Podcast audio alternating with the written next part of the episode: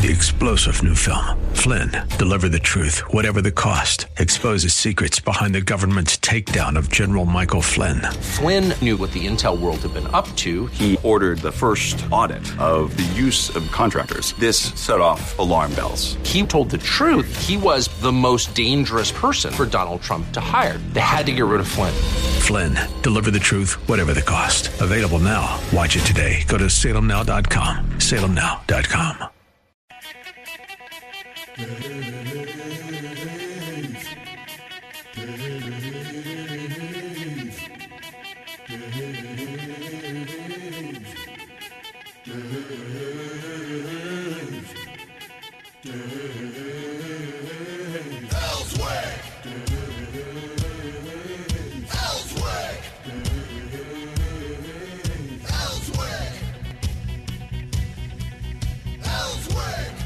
Well, she gave us speech yesterday, didn't she?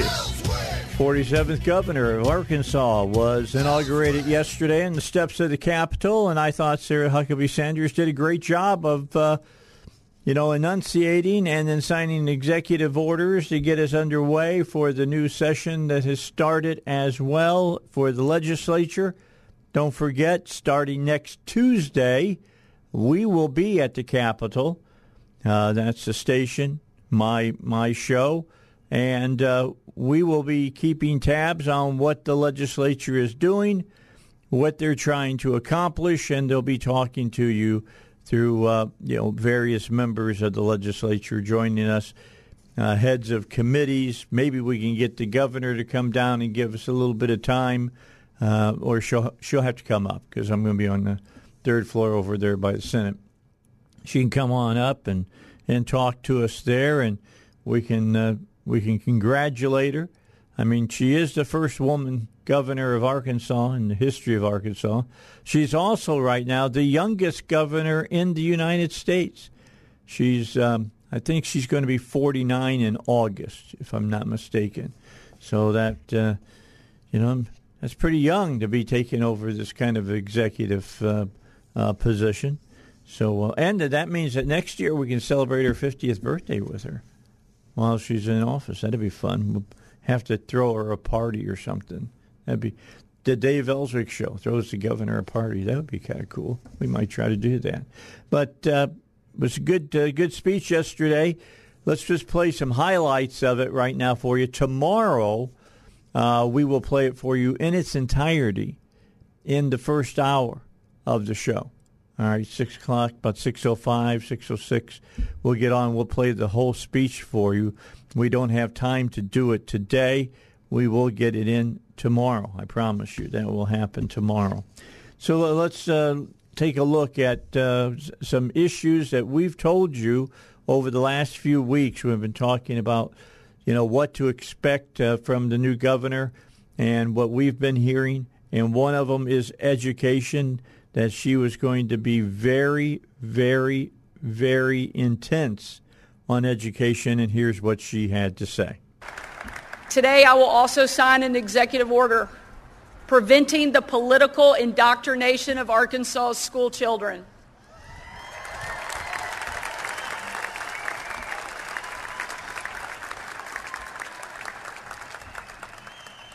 As long as I am governor, our schools will focus on the skills our children need to get ahead in the modern world, not brainwashing our children with a left-wing political agenda.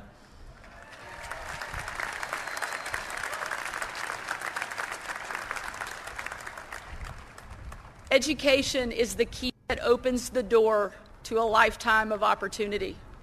We cannot allow a child's destiny to be determined by their zip code or the size of their parents' bank account. We know that students of every background can succeed if given a fair chance, a strong start, and a helping hand. Just as I promised you as a candidate, I will make education reform the hallmark of my administration. I will be Arkansas's education governor. Yeah, that's pretty strong, I think. And you hear what she has to say there. That kind of sums it up, doesn't it? We will improve literacy for our youngest students. We will reward our teachers with higher pay and we will empower parents with more choices so that no child is ever trapped in a failing school or sentenced to a lifetime in poverty.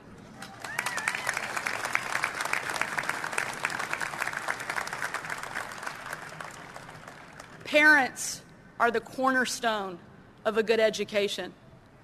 Our public schools do not belong to bureaucrats in Washington, D C They belong to you. All right. All right. So that's what she had to say uh, in her time, in her inaugural address about education. She then turned her attention to taxes. Here's what she had to say about the income tax. To help Arkansas businesses grow and create more jobs, we must continue responsibly phasing out the state income tax.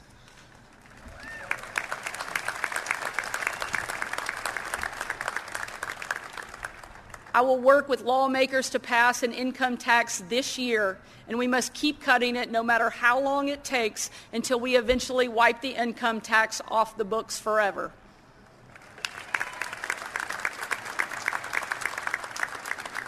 We will no longer surrender our jobs, our talent, our businesses, and our economic might to states like Tennessee and Texas that have no income tax. Arkansas is going to fight for every job. And let me be very clear, Arkansas will win. All right, so those are two very important topics that the legislature now will be ready to uh, uh, tackle. That is education. And that is the cornerstone if you want to develop jobs in your state. The better the education process in a state, the more your students are learning, the more jobs will come to your state. Then, if you have a, uh, a tax structure that is friendly to business, that's friendly to the people who live here, you will bring even more jobs here to the state. So let's uh, just say this is the way we'll have to look at how well we're doing in the state of Arkansas. Are we ahead of Tennessee in education? No. Are we ahead of Texas? No. Are we ahead of them in taxes? No. So what do we got to do? We got to get ahead of both of those states. We're ahead of Mississippi. Let's leave Mississippi and and uh, you know, give them a eat our dust kind of a bumper sticker. And then we need to pass Missouri, Oklahoma, and even Kansas. Those are the states that surround us. We need to be better than every one of those states so that when somebody comes looking to place their company in a state here in this part of the union, they look first at the state of, of Arkansas. Another part that we wanted you to, to listen to, and because we, we talk about it all the time, we've got a bad case of it here in Little Rock, and that's crime. We have bad crime in Little Rock. We got crime popping up in Conway, in Cabot, in Pine Bluff, all around us here in central Arkansas. What is the governor saying she wants to do about crime? But to reach our full potential, we must have more than good jobs and great schools. Above all, we must have safe streets. The people of Arkansas are eternally grateful for the courageous law enforcement officers who risk their lives every day to keep our families safe.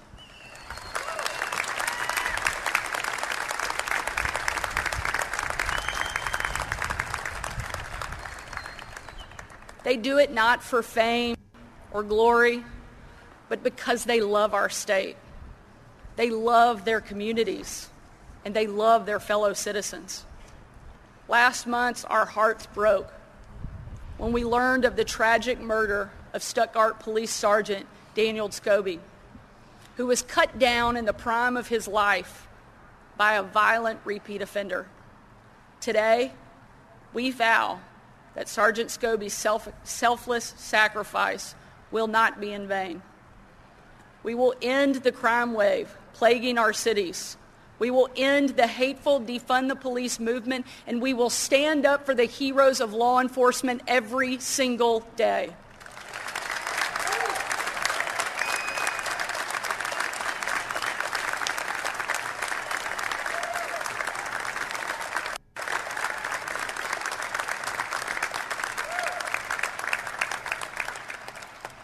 releasing unreformed and unrepentant criminals for no reason other than a lack of space in our prisons is not compassionate. It's foolish. It's dangerous. And under my leadership, it will end.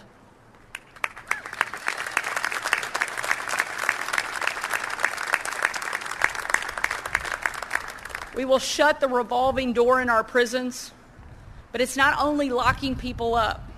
It's helping those in prison overcome addiction by focusing on mental health, faith-based programs, workforce skills, and doing things that challenge change from the inside out.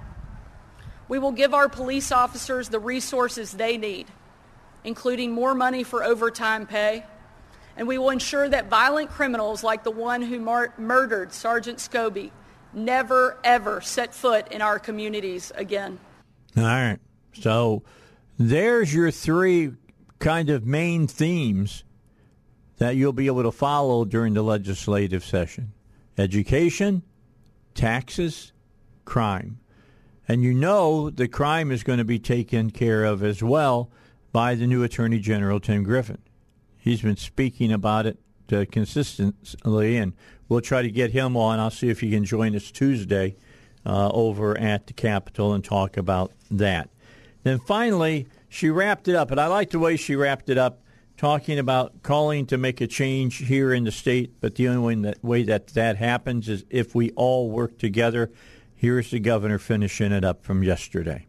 My mom once said that if God had given us the ability to look into the future, none of us would go beyond where we were at that moment. Fear of the unknown paralyzes us, but faith propels us to charge boldly ahead. My fellow Arkansans, we are not called to stand still in the face of great challenges. You and I were put on this earth at this very moment to charge boldly ahead. We know not what the future holds, but we know who holds the future in his hands. And with God as our witness,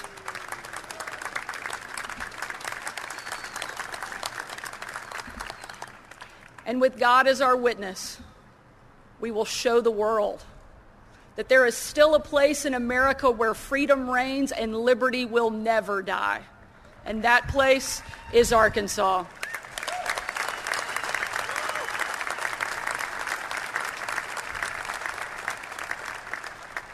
It is an honor to fight by your side. Now let's roll up our sleeves and get to work. Thank you so much. May God bless you, and may God bless the great state of Arkansas. Okay. Thank you very much. That was her uh, uh, highlights of her speech from yesterday. Now let me tell you, we'll play it again. We we carried it live. The only news talk station in Central Arkansas to carry that that uh, speech live was our station. We thought that it was important enough to break away from our normal programming and to carry that speech live to you, and we did. And uh, tomorrow, I think it's important enough that I'm going to – I can't – I don't have time to do it today, but we will do it tomorrow in the first hour of the show, and you can hear her speech. So you can tune in in the morning, and you can listen to it. Don't forget about East End Towing. They're ready to help you. Evidently, there's a car broke down out on sixty-seven one sixty-seven southbound there in Jacksonville. Sounds like they need East End Towing right now. All right, get them, you know, either off the side. I don't know if whether they're on the side of the road or, as some people do, stop in the middle of the road and then stay there. Kind of dumb, but that's what some people do. But anyway, wherever they're at, hopefully it's East End Towing that's going to get out there and take care of the job. If you ever get stuck, they can take care of you. All you have to do is call them, five oh one, eight eight eight, eight eight four nine. That's five oh one, eight eight eight, eight eight four nine. Back with more of the Dave Elswick Show here in just a few moments. And seven executive orders signed by the governor yesterday. What were they? I'll tell you when we get back. I'll tell you what, yesterday, the new governor of Arkansas, uh, Sarah Huckabee Sanders, who is, as I told you, the youngest uh, governor here in the, the United States, uh, daughter of a uh, sitting governor uh, that uh, That was a governor here in the state uh, at the beginning of the twenty-first century, two thousands. Uh, and, uh, you know, now is the forty-seventh governor of the state. Got a lot of coverage in a lot of the uh, different blogs, political blogs, all across the uh, social media sites. I know Daily Wire or Daily Caller was talking about her. Daily Wire was talking about her. And they were all talking about the executive orders that she signed yesterday. She signed seven. What were they? Well, let me run over them for you. I've got a list right here. Executive order to institute an immediate hiring and promotion freeze. The state is on a hiring moratorium for any Arkansas government job, either new or vacancy in an existing position. After January tenth, yesterday, the uh, hiring process is terminated for anyone being interviewed who has not yet received a formal offer. If a department needs to hire someone, it must submit a, a request to the Department of Transformation and Shared Services for review by the governor's executive review. Does not doesn't apply to federally funded positions or jobs with the Arkansas Department of Corrections or Department of Public Safety. Legislation, legislative and judicial branch hirings are also exempt. Number two, executive order to reduce, reduce government rules and regulations. All rules or rule changes will be submitted to the governor for approval before sending them to a legislative committee. Any regulation the legislature has not yet approved will be forwarded to the governor for review before execution. Any place where this would conflict with Arkansas law is exempt. A special clause uh, was that any rule submitted by a department to the government, governor for approval must include two rules for repeal. Arkansas lawmakers congratulate uh, Governor Huckabee uh, Sanders on inauguration. Uh, the state uh, inspector general uh, will renew and review all previous executive orders to find any possible waste. The inspector general will also prepare a list of all outstanding executive orders. All executive orders will be summarized, emphasizing those issues during the COVID nineteen pandemic. A report will be provided to the governor within ninety uh, days. Executive order to uh, protect taxpayers and reduce waste in the Department of Commerce Division of Workforce Services Unemployment Insurance Program. The uh, Department of Commerce Secretary will review unemployment payments to reduce fraud, including uh, cross-checking recipients with incarceration records. This will include checking for multiple claims from a single Internet address or other ways and an unemployed employment uh, recipient may be gaming the system. The governor will receive a quarterly report on the fraud-fighting efforts of the department. Executive order to prohibit indoctrination and critical race theory in schools. In this order, Sanders calls critical race theory an indoctrination that is uh, anti-ethical to the traditional American value of neutrality, equality, and fairness. The order directs the Secretary of Education to review that department, contractors, guest speakers, and lecturers, and that they do not indoctrinate, which the order states violates Articles four and six of the Civil Rights Act. Executive order to protect state information and communication technology from the influence of the adversarial foreign governments. The uh, order cites TikTok being owned by a Chinese company and concerns about information security through its data. Uh, loading TikTok or the TikTok app on any state device is forbidden now, including computers or phones. It also requires its removal on any device within thirty days. Quickly, the other last two. Uh, executive order to institute an immediate hiring and promotions freeze, and we talked about that a moment ago. So went over to seven of them for you, so now you know what that is. Grover Norquist, uh, Americans for Taxation, you know, reforming, is going to be on with us here in the next half hour. I want to talk to him about what's going on with the House and what's happening with all those I R S agents that are supposed to be brought on board. The White House saying that they'll stop it.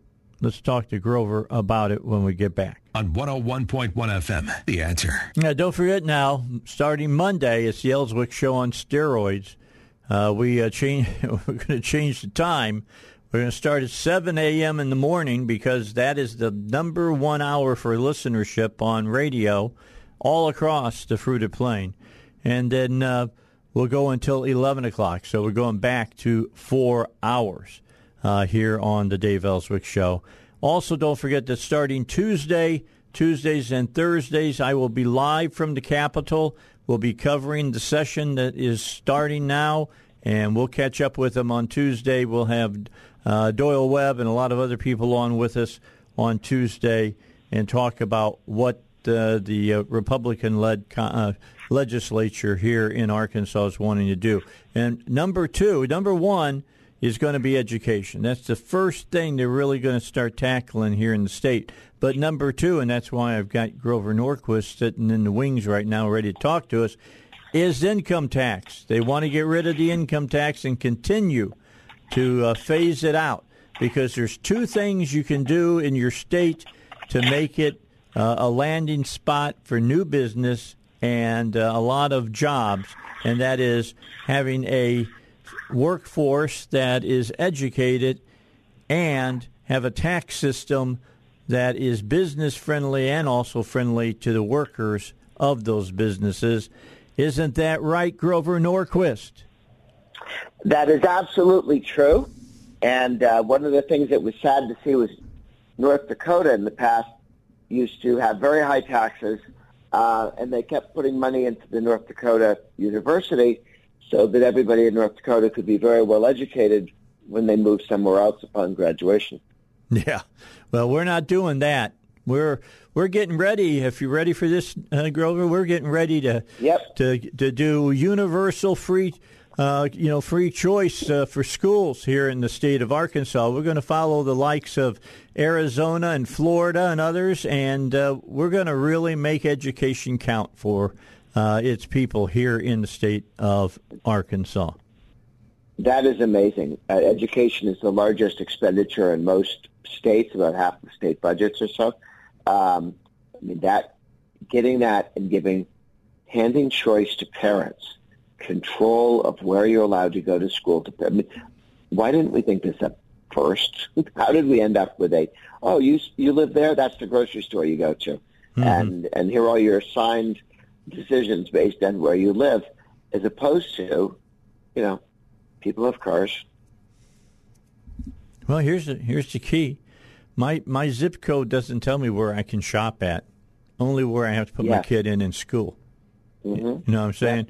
Yeah. I, I, I agree wholeheartedly with that. So I'm excited. I'm going to be broadcasting live from the Capitol like I used to do before COVID. Now we're we're going back, and uh, we'll have all the newsmakers on every Tuesday and Thursday, and any other day we got to be there when the big bills are coming up for Uh, votes and things of, of that nature. Let's talk about our legislature in Washington. The House finally got their act together after the fifteenth vote for Speaker. They got that got that taken care of.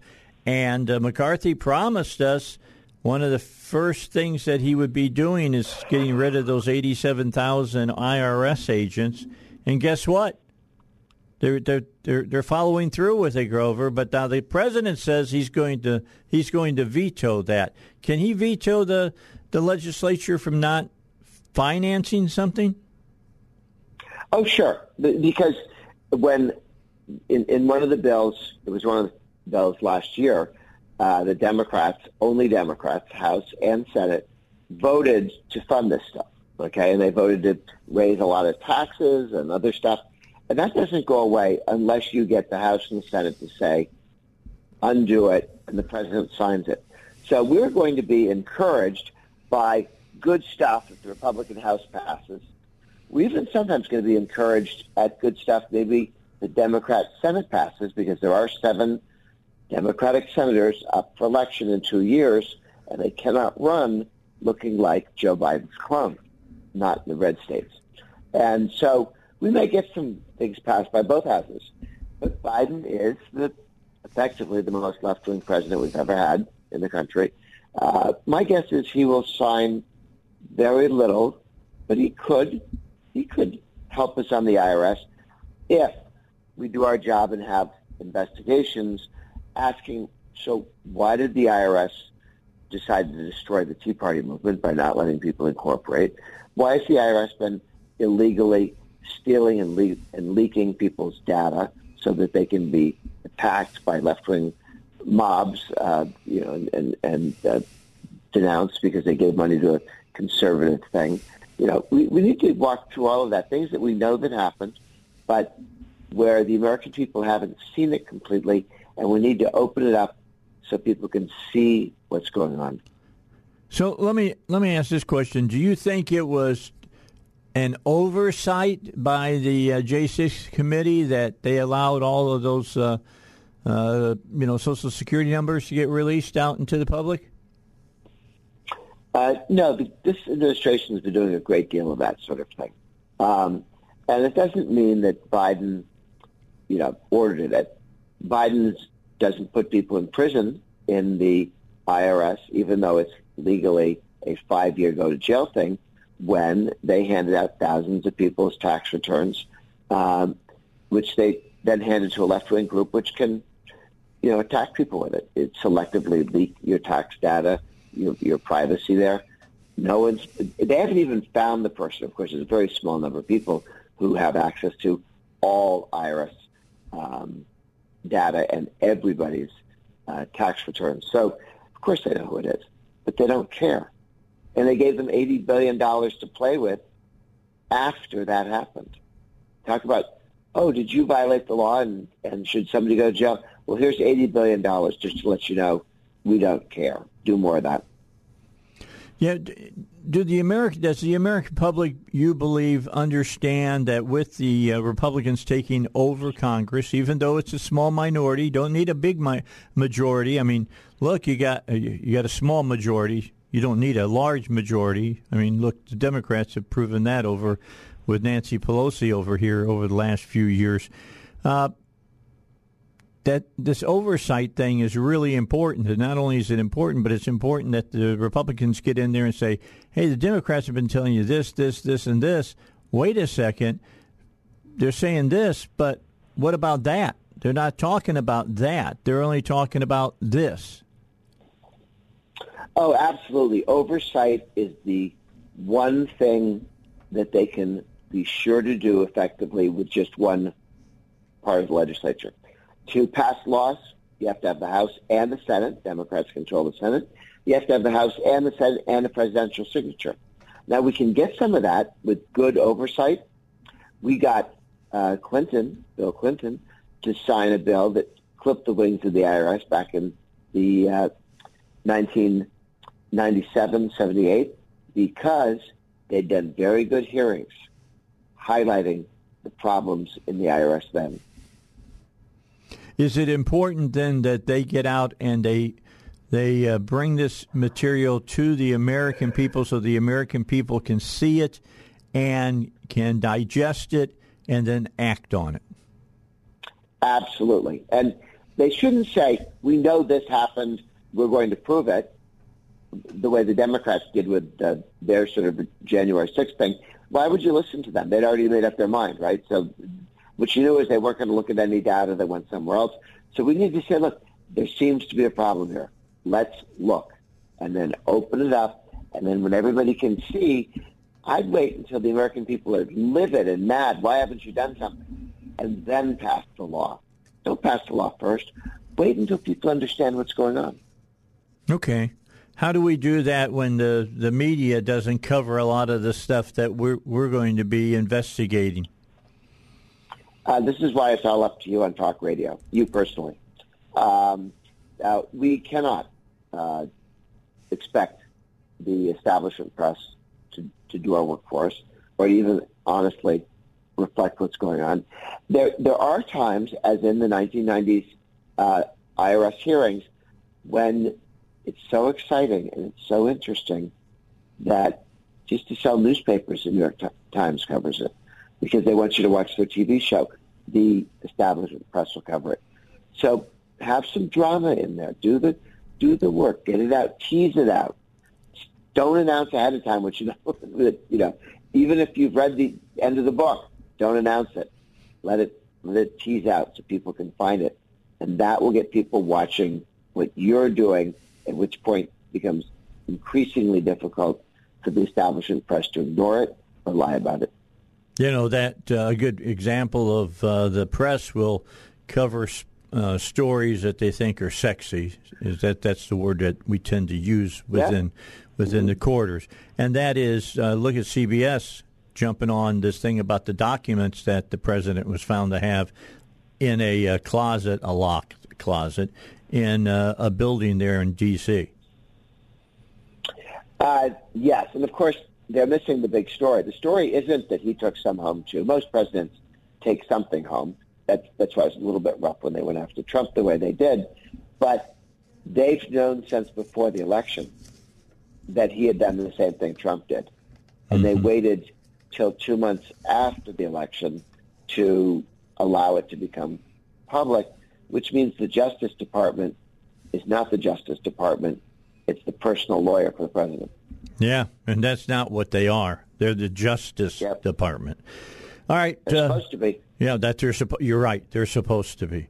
All right, we're sitting here talking uh, to a good friend of mine that deals with taxes, and uh, he'll be back with us in just a moment. We're going to take a quick break, and then we'll come back and finish up our conversation. I want to remind you about Hillcrest Designer Jewelry. Everybody that I show my new medallion to, that I wear and that my wife wears, that I had developed and then had uh, put together by Eric Coleman, uh, who owns Hillcrest Designer Jewelry. They go, wow, I want one of those. And then I kind of reminded them that, well, this was for me and my wife, but they go, I want one. I like the looks of that. It, it really does enc- en- encapsulate all the, the parts of our faith. And I, and I said, well, if, if you're set on getting one, just go over and talk to Eric Coleman, and he'll he'll uh, put it together for you as well and make it look just as nice as he did for myself and my wife. Uh, Hillcrest Designer Jewelry is located at three thousand Cavanaugh. You can stop by, just talk to Eric. You don't have to call him. Just stop by and visit with him. He's open Monday through Saturday, uh, ten to six. He loves meeting people, and he'll definitely love and uh, look forward to making one of these medallions for you and your wife. Okay, open Monday through Saturday, ten to six, three thousand Cavanaugh. If you want more than just what we talked about, about the medallion I, I've got my wife for Christmas, uh, then check out what's in the display cases. Check out some of his other unique creations he has. If you've got some estate jewelry, stop by. He'll tell you what it's worth. And if you have something that needs a repair or needs some cleaning, he'll take care of that as well. He's your full, uh, you know, jeweler. He does everything. That's Hillcrest Designer Jewelry and Eric Coleman. Norquist is our special guest. I always have him come on when we want to talk about taxes, when we're looking at making uh, foundational changes in the way we govern here in the uh, United States, in control of the House, at least for the first few days of their uh, their start here on the, uh, I think it's one hundred eighteenth legislative session. They seem to be showing some really uh, good discipline. Uh, and I, I'm liking what I'm hearing from the chairman. I mean, we've already had the chairman uh, dealing with Mayorkas and saying that they're going to go after him and they're looking to uh, to impeach him. And uh, we've got others that are uh, are talking about, uh, hey, what about this money that we're hearing about going to uh, this Biden uh, uh, office uh, uh, there in Washington, D C? I mean, everybody's hearing about the uh, files that were found there. There's been millions of dollars funneled uh, through that office, and now that's starting to come out. That's kind of interesting. That's stuff that needs to be looked in, Grover. Oh, absolutely. There's there is a target-rich environment out there, and I just think we need to be pleasant and smile and keep demanding answers and making sure the American people get to see this, and a little bit shaming the establishment press that they didn't do this themselves. Yeah, and I agree with that. I wholeheartedly agree with it. I mean, today as I was listening to that story about, I think it's twenty-nine over twenty-nine million dollars that have been funneled from the Chinese and Ukrainians into that uh, that office building for uh, for what? We don't know. So it would be nice to know about what, what's going on there, don't you think? There are a lot of things that they need to be more transparent on, and I think that we need to do this, both because Biden has been so clearly opaque and not transparent, but also to make sure that no president in the future does these sorts of things. No Justice Department gets this corrupted. Yeah, I would sure hope so. I sure would hope so. So what what's your thoughts about uh, what the Republicans, how they seem right now? Seems to me this is a group that uh, once they got a little bit of their own infighting out of the way, uh, are ready to turn their attention on what the Democrats have been up to, and that they are truly the enemy of this country now. Well, the Democrats have been very expensive to the United States in terms of debt and spending and regulatory costs, and uh, it's been very damaging. And some of that you can fix as the opposition party. Certainly you can stop the bleeding. You can stop the bleeding. They cannot pass a tax increase as long as the Republicans control the House. Uh, the vast majority of Republicans have signed the Taxpayer Protection Pledge. Uh, that's the pledge that Americans for Tax Reform, the group I chair, share with everybody. Say, would you like to promise the American people, and we'll put it up on the website so everybody can see, that you will never, ever, ever, ever, ever vote for a tax increase. And since nineteen ninety-four, when the Republicans swept the House and Senate, that happened to be the year when ninety-six percent of them made the pledge never to raise taxes, and they've kept it since then. Only when the Democrats controlled the House, the Senate, and the, and the uh, presidency have you been able to pass tax increases. As long as the Republicans had control of the House or the Senate, no tax increase.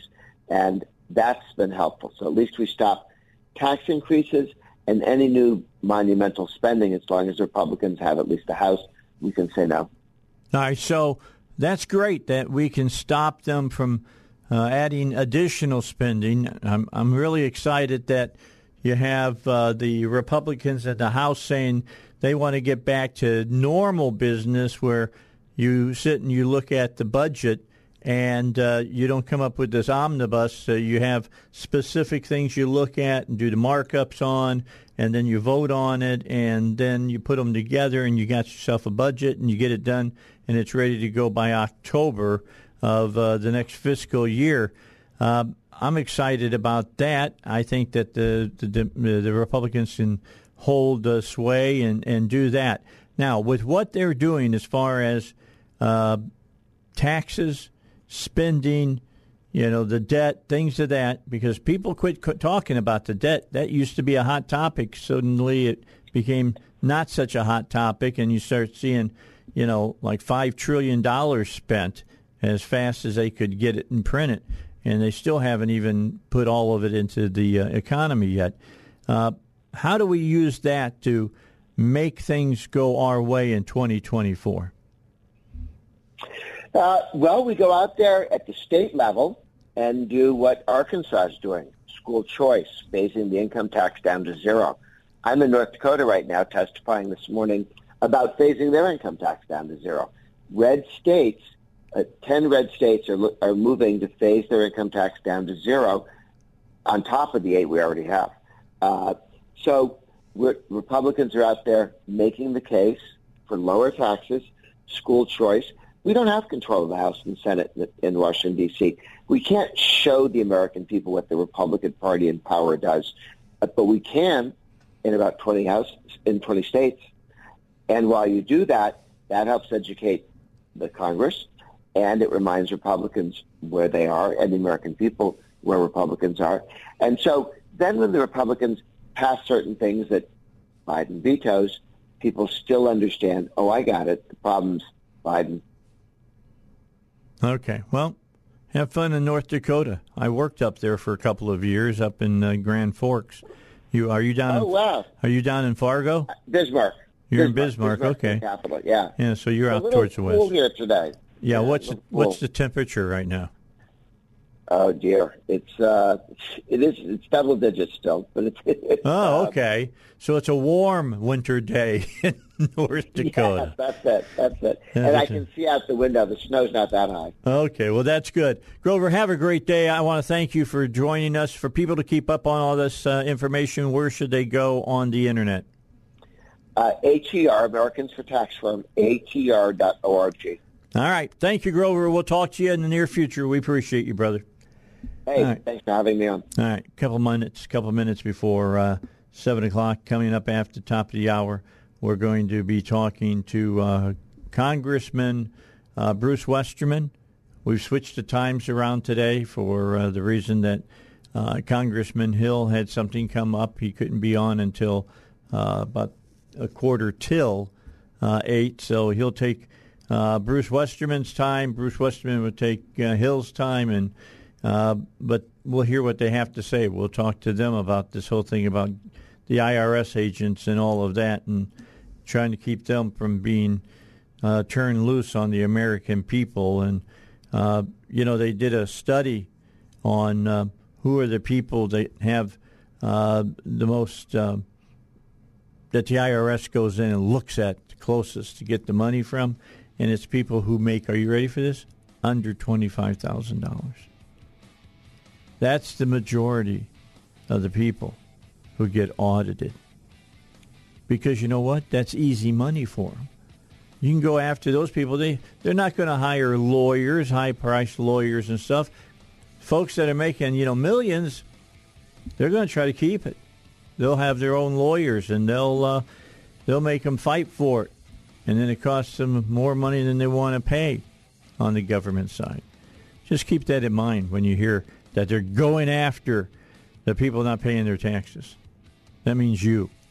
It's Dave Elswick Show, back after the news. All right, big story going on right now as we wait uh, for uh, Congressman Westerman to give us a, a, a call. I know that he can't be with us next week, but I uh, I heard that he would join us today. So uh, maybe wires got uh, crossed because uh, Congressman Hill had to move into his slot. So we'll we'll hope for the best here and see if we can get him on today. Uh, the F A A has ordered all U S flights to delay departures until eight a.m. uh, our time. Seems that a computer outage at the F A A brought flights to a standstill across the U S, with hundreds of delays quickly uh, cascading through the system at airports nationwide. The F A A ordered all U S flights to delay department uh, departures until nine a.m. Eastern, which is uh, eight a.m. our time, though airlines said that they were aware, were aware of the situation and uh, had already uh, begun grounding flights. At about seven thirty Eastern, there were more than twelve hundred delay flights within, into, or out of the United States. That, according to the flight tracking website FlightAware, more than one hundred have been canceled. Most of the delays are concentrated along the East Coast, but we're beginning to spread west. Uh, inbound international flights are into Miami International Airport. They continue to land, but all departures have been delayed since uh, six thirty uh, Eastern, said airport spokesman Greg Chin. The F A A said it was working on restoring its notice-to-air mission system. Quote, we are performing final validation checks and reloading the system now, uh, the F A A said. Operations across the national airspace system are affected. The agency said that some functions are beginning to come back online, but that national airspace system operations remain limited. Transportation Secretary Pete Buttigieg said in a, a tweet that he is in touch with the F A A and monitoring the uh, situation. Uh, read that. Ooh, they just woke me up out of being asleep, and I'm trying to figure out what's going on. Uh, United Airlines said that it had temporarily delayed all domestic flights and uh, would issue an update once it learned more from the F A A. The F A A is working to restore what is known as the notice to air mission system.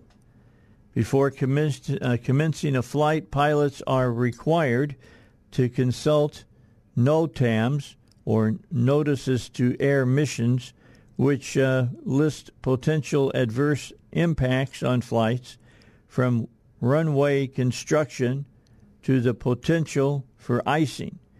The systems used to be telephone-based, with pilots calling dedicated flight service stations for the information, but it has now moved online. There is a potential for widespread disruption because of the outage. All aircraft are required to route through the system, including commercial and military flights. European flights into the U S appear to be largely unaffected as of this time. Irish carrier uh, Lignus said services to the U S continue, and Dublin Airport's website showed that its flight to Newark, Boston, Chicago, and Los Angeles were running on schedule. We plan to operate all transatlantic flights as scheduled today, the carrier said. We will continue to monitor, but we do not anticipate any disruption to our services arising from the technical issue in the U S. The F A A said it would provide frequent updates as it made progress. Well, I definitely will tell you this. I want to know why it went down. Did it go down because, you know, people were supposed to be doing, you know, some kind of uh, work on the system to make sure that it stayed up and running, and maybe uh, they got behind on it, and uh, the preventive maintenance Uh, didn't get done, and it caused the system to go down? Or worst can, uh, case scenario uh, is the problem that uh, somebody hacked into our system. You think about that. If that's the case, that's dangerous stuff that somebody could get in and hack into the F A A. That's not, not good. All right, so we haven't heard yet from uh, Congressman Westerman. We'll see if perhaps we hear from him before the bottom of the hour. If not, we'll probably hear from him at seven thirty-five, talk to him for about ten minutes, and then we'll switch over and talk to Congressman Hill. A lot of things going on up on the Hill that we're going to want to talk to them about. President down uh, in Mexico, the Three Amigos. Don't you uh, don't just love that one? Uh, uh, I mean, I'm wondering, you know, they're doing that. But anyway, you got that all going on. Uh, we'll talk about that, uh, what's going on about the cartels. Are they talking about that? Are they deciding there's things that need to be done? Because something's going to have to be done. I mean, right now, the uh, the Congress is asking that they be, uh, you know, made into terrorists. And if that is uh, something that is done, uh, we have uh, some military options that we can take against them as well, although I don't expect the president to show any nuts at all and do anything to, to stop the cartel from pushing their, their poisons into our country and, and uh, you know, taking people's money and getting them across the Rio Grande. I don't expect them to do, I don't expect Biden to do squat about that. There's uh, questions about those uh, uh, documents that have been found, top secret documents that have been found. Did you hear Clyburn today, uh, Congressman Clyburn? They a- they asked him if uh, this concerned him, and he said no. And he, he, they said, well, these are top secret documents. Doesn't that work you and uh, bother you? And he said, no, that doesn't bother me at all. And he's one of the biggest people screaming and hollering about Trump. The hypocrisy is amazing in Washington, D C But hopefully we'll get to talk to both of the congressmen about all of that here as we move along here on the Dave Elswick uh, uh, show. So stories that are out there that we've been following, the one about the, of course, the uh, top secret documents, we've been following that. Uh, the G O P Monday night Uh, voted to uh, rescind more than seventy billion dollars in funding for the Internal Revenue Service, threatening to to uh, kill uh, the Biden administration's plan to dramatically expand the tax collection bureaucracy. The measure succeeded with two hundred twenty-one Republicans voting in favor, two hundred ten Democrats uh, opposing. Uh, was pushed through by Adrian Smith of Nebraska, Republican, Michelle Steele, Republican out of California. The bill targets the massive amounts of money allocated to the I R S in the deceptively named Inflation Reduction Act. From Fox News, the White House said Monday it would veto the bill that passed in the Republican majority House that would claw back seventy-two billion dollars in funds used to hire tens of thousands of Internal Revenue Service staff over the next decade. So that's something to talk to the congressman about as well. All right, quarter after seven. Let's go ahead and get a break in, uh, start moving our breaks through and getting them taken care of. And uh, then uh, we will make our way to the bottom of the hour, and then hope we'll hear from both congressmen coming up in the next half hour. Don't forget about Pat Davis with uh, your health plan, man, uh, and what they can do for you, save you thirty to fifty percent uh, right off the top of what you're paying on your health insurance. Make sure you don't pay any co-pays. Make sure that those deductibles are cut back as well, so you save thousands of dollars over the year.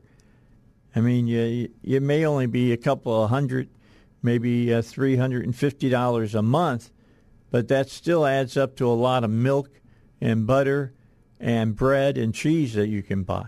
All right, so just know that it saves you a lot of money, and it cuts out the middlemen.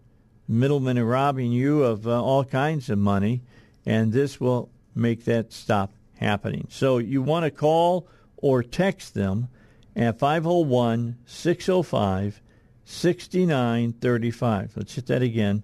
It's uh, five oh one, six oh five, six nine three five, or visit them and talk to them at your health plan man dot com. They cleared up that uh, that stalled car on sixty-seven one sixty-seven southbound. Yeah, it'd been all right if it was going northbound, because that's when everybody's going home. But everybody's coming to work, and it was on the southbound side. So they got it taken care of. Things are moving smoothly now. That is a good thing. I need to, to clear up something I said. I said that Uh, Sarah Huckabee Sanders was forty-nine. She's not, all right? Uh, she's like thirty-nine. She's just going on forty. She's the youngest uh, uh, governor in the, the United States, so I wanted to correct that. And I apologize for that uh, that mistake here on the, uh, the Dave Elswick Show. By the way, I was just looking at the uh, the weather and what they're saying. They're saying that the uh, the rain should move into our area about midnight, and uh, it's going to go until about oh, two a.m., and then it's going to start uh, petering out. And by the time most of us are getting ready to come to work, we'll be down to about thirty percent chance of rain. But overnight, uh, I'm just sitting here and looking. It looks like we're going to get about a half an inch, maybe three-quarters of an inch of rain here uh, in uh, central Arkansas. So Uh, it's already wet out there. It's just going to get a little wetter. But it's nothing like what they're getting out on uh, the West Coast, uh, from California up to Oregon right now. They're calling the, the jet stream that's running over them right now a river. It is just, they have gotten more rain here in these, this first ten days, uh, now eleventh day of January, than they get all year long. They got over fifteen inches of rain Uh, during this time. So, but, you know, with that said, this is not necessarily a really bad thing uh, that they're doing, uh, that's happening to them, because, you know, they've had a drought, a severe drought in that area uh, for several years now, about three years, I think it is. So this is uh, already, and they've been talking about it, it's refilled their reservoirs, and uh, it's going to continue to fill their reservoirs, and time looks like now until there's no more room for water. But because they haven't taken care of building the dams and all the rest of the stuff that they've said that they wanted to build uh, since the nineteen nineties, most of the water that's falling into the rivers on top of the earth is just going out into the Pacific Ocean. They're losing all that water that they could use uh, there in their states. And so when California continues to try to, you know, monopolize the Colorado River, uh, those states are not going to be happy, because if they would take care of uh, the stuff that they need to take care of, uh, they'd have they'd have plenty of water. It's going to be interesting. I, I guess we should ask uh, Congressman West, uh, Westerman about that when he does get on today, because he's going to be the, the head of the Natural Resources Committee in the House, and see what he's going to be telling them. I know that's part of his oversight. He's got to find out what the uh, the states are doing in conjunction with federal law to uh, take care of those issues. So it'd be interesting to hear what he has to say. So I'm making a note to myself to uh, ask him about what's happened out west, and uh, what are some things. Is that's going to be some of the things that are number one on his uh, docket to deal with uh, in his committee. Yeah, he's a committee chair now, Natural Resources. That's exciting. We got a lot of good people, and they're being used uh, up in Washington, D C, and that is a a good thing. All right, so uh, the uh, a House Republican now has filed articles of impeachment against uh, Department of Homeland Security Secretary Mayorkas, following through with a promise several G O P lawmakers made before taking control of the lower chamber earlier this month. Uh, Congressman Pat Fallon, Republican of Texas, introduced the articles of impeachment in the House Monday, accusing Mayorkas of committing high crimes and misdemeanors. Uh, the articles have been referred to the House Judiciary Committee uh, for further action. Fox News saying Fallon's first article alleges that Mayorkas has failed to faithfully execute the Secure Defense Act of two thousand six. The article says that law that that law requires the Secretary of Homeland Security to, quote, maintain operational control over the entire international land and maritime borders of the United States. The second article alleges that Mayorkas is in violation of his constitutional oath and willfully provided perjurious, false, and misleading testimony to uh, Congress. So that'll be interesting. Now, a lot of people ask me, well, Dave, why we want to do that? He gets, you know, all they can do is bring the impeachment uh, in the House side, and they got to have the trial over on the Senate side. Senate side, Democrats control it. Uh, they're they're not going to vote against a Mayorkas. Well, I don't know if that's the case or not, but here's what I do know.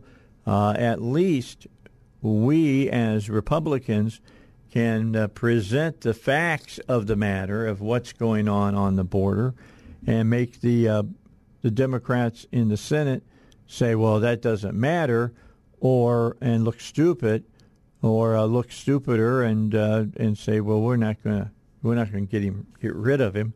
I think uh, there is a good possibility Mayorkas may be on a, a very short a pier right now and walking quickly towards the water. So we'll see what uh, what all happens with that.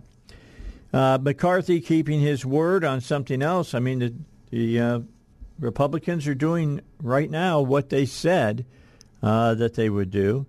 He uh, repeatedly promised over the past uh, two years that when the G O P took control of the House, he was going to remove uh, Congressman Schiff, Congressman Swalwell, and uh, Congresswoman Omar from their respective committees. And McCarthy has followed through on that promise now.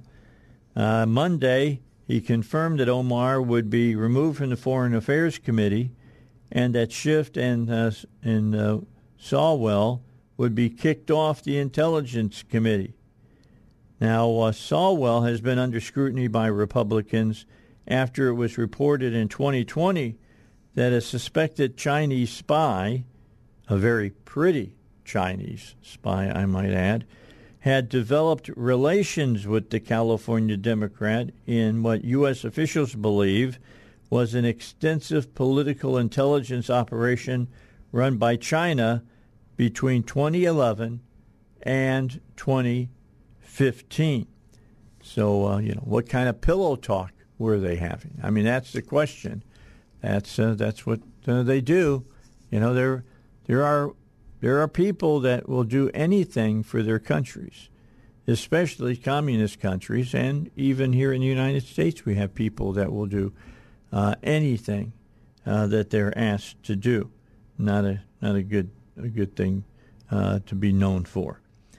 Uh, Fox News reporting that a group of over one hundred Republicans had co-sponsored a House uh, resolution to condemn the violence, vandalism, and intimidation by uh, pro-choice uh, groups following last year's unprecedented leak of the Supreme Court opinion overturning Roe v. Wade. Yeah, what's happened about that? We still don't know who did that. You got, you can't tell me they can't figure that out. Surely somebody has gotten some information that they can share with uh, the elected officials and the American people who did this. And I sure would like to know. Uh, Congressman Mike Johnson of Louisiana, joined by one hundred G O P co-sponsors, announced the resolution uh, yesterday morning. The congressman intends to bring the resolution to a vote on the floor uh, today. All right, Bill O'Reilly is coming up here in just about thirty seconds. Then I will be back, and uh, we'll hopefully have uh, Congressman Westerman on to talk to us. And then we'll hear from Congressman Hill, both while they're up in Washington, D C, and we can ask him some different questions. I'll be asking uh, Congressman Westerman, if he gets on here, about what's going on out west with all this water and what are they... What what can he do with his committee uh, on natural resources to save that water? Hey, don't forget that uh, the flights here in the United States, uh, domestic flights, have been grounded until eight o'clock this morning, our time. So if you're heading off to the airport, no, you're going to have a little wait. Uh, and uh, there's already been over twelve hundred flights that have been canceled here in the States because of this computer glitch that happened, or we'll find out what happened. You know, was it a hack? Was it just a glitch? Uh, did somebody not do some preventive maintenance? Uh, we'll get an answer, I hope, on all of this uh, before it's all over. All right, let's go to Washington, D C, and let's talk to Congressman Bruce Westerman. And he is now the chairman of the uh, Natural Resources uh, Committee. And, uh, Congressman, are you going to be having uh, hearings dealing with what's going out and on in California with all of this rain and how they weren't prepared for it? Yeah. Uh, good morning, Dave. California water, Western water is going to be a big part of the uh, hearings that we have. And, you know, what's not being told about that story is California is missing a tremendous opportunity right now. They're they're not holding a lot of this water back. Uh, I just got an update yesterday on all the reservoir levels out there, and most of them below fifty percent, and this would be a phenomenal time to uh, to capture the water and build the reservoirs back up. But because of uh, court judgments and um, you know political reasons, they're not able to hold the water back like they should. So it uh, you you see it playing out on the news what's happening out there with the uh, the flooding and everything, but what they're not telling you is they're uh, they're letting a lot of this water go that they could be filling their reservoirs back up with. Now, Ellen DeGeneres was on Twitter, and she said it's because Mother Nature is angry. It's because California Democrats are incompetent. Thank you very much. By the way, is this uh, are they getting this kind of rain over in Nevada as well? Is it going to help Lake Mead at all? Uh, Lake Mead's not in bad of shape. The problem is, like, well, I'm, I'm sorry. I was, Lake Mead is in bad shape. Lake Powell and Lake Mead are both in bad shape. No, it's uh, so far not moved over the mountain, but they desperately need to get more water into the Colorado River system. Um, so uh, hopefully some of it will, will end up over there, and what they really need is a, a really heavy snowpack. Uh, so that it melts slowly and fills the, not only the reservoirs back up, but also the uh, aquifers out there, because they've really had to pump the aquifers hard uh, because there's not been as much water in the in the reservoirs.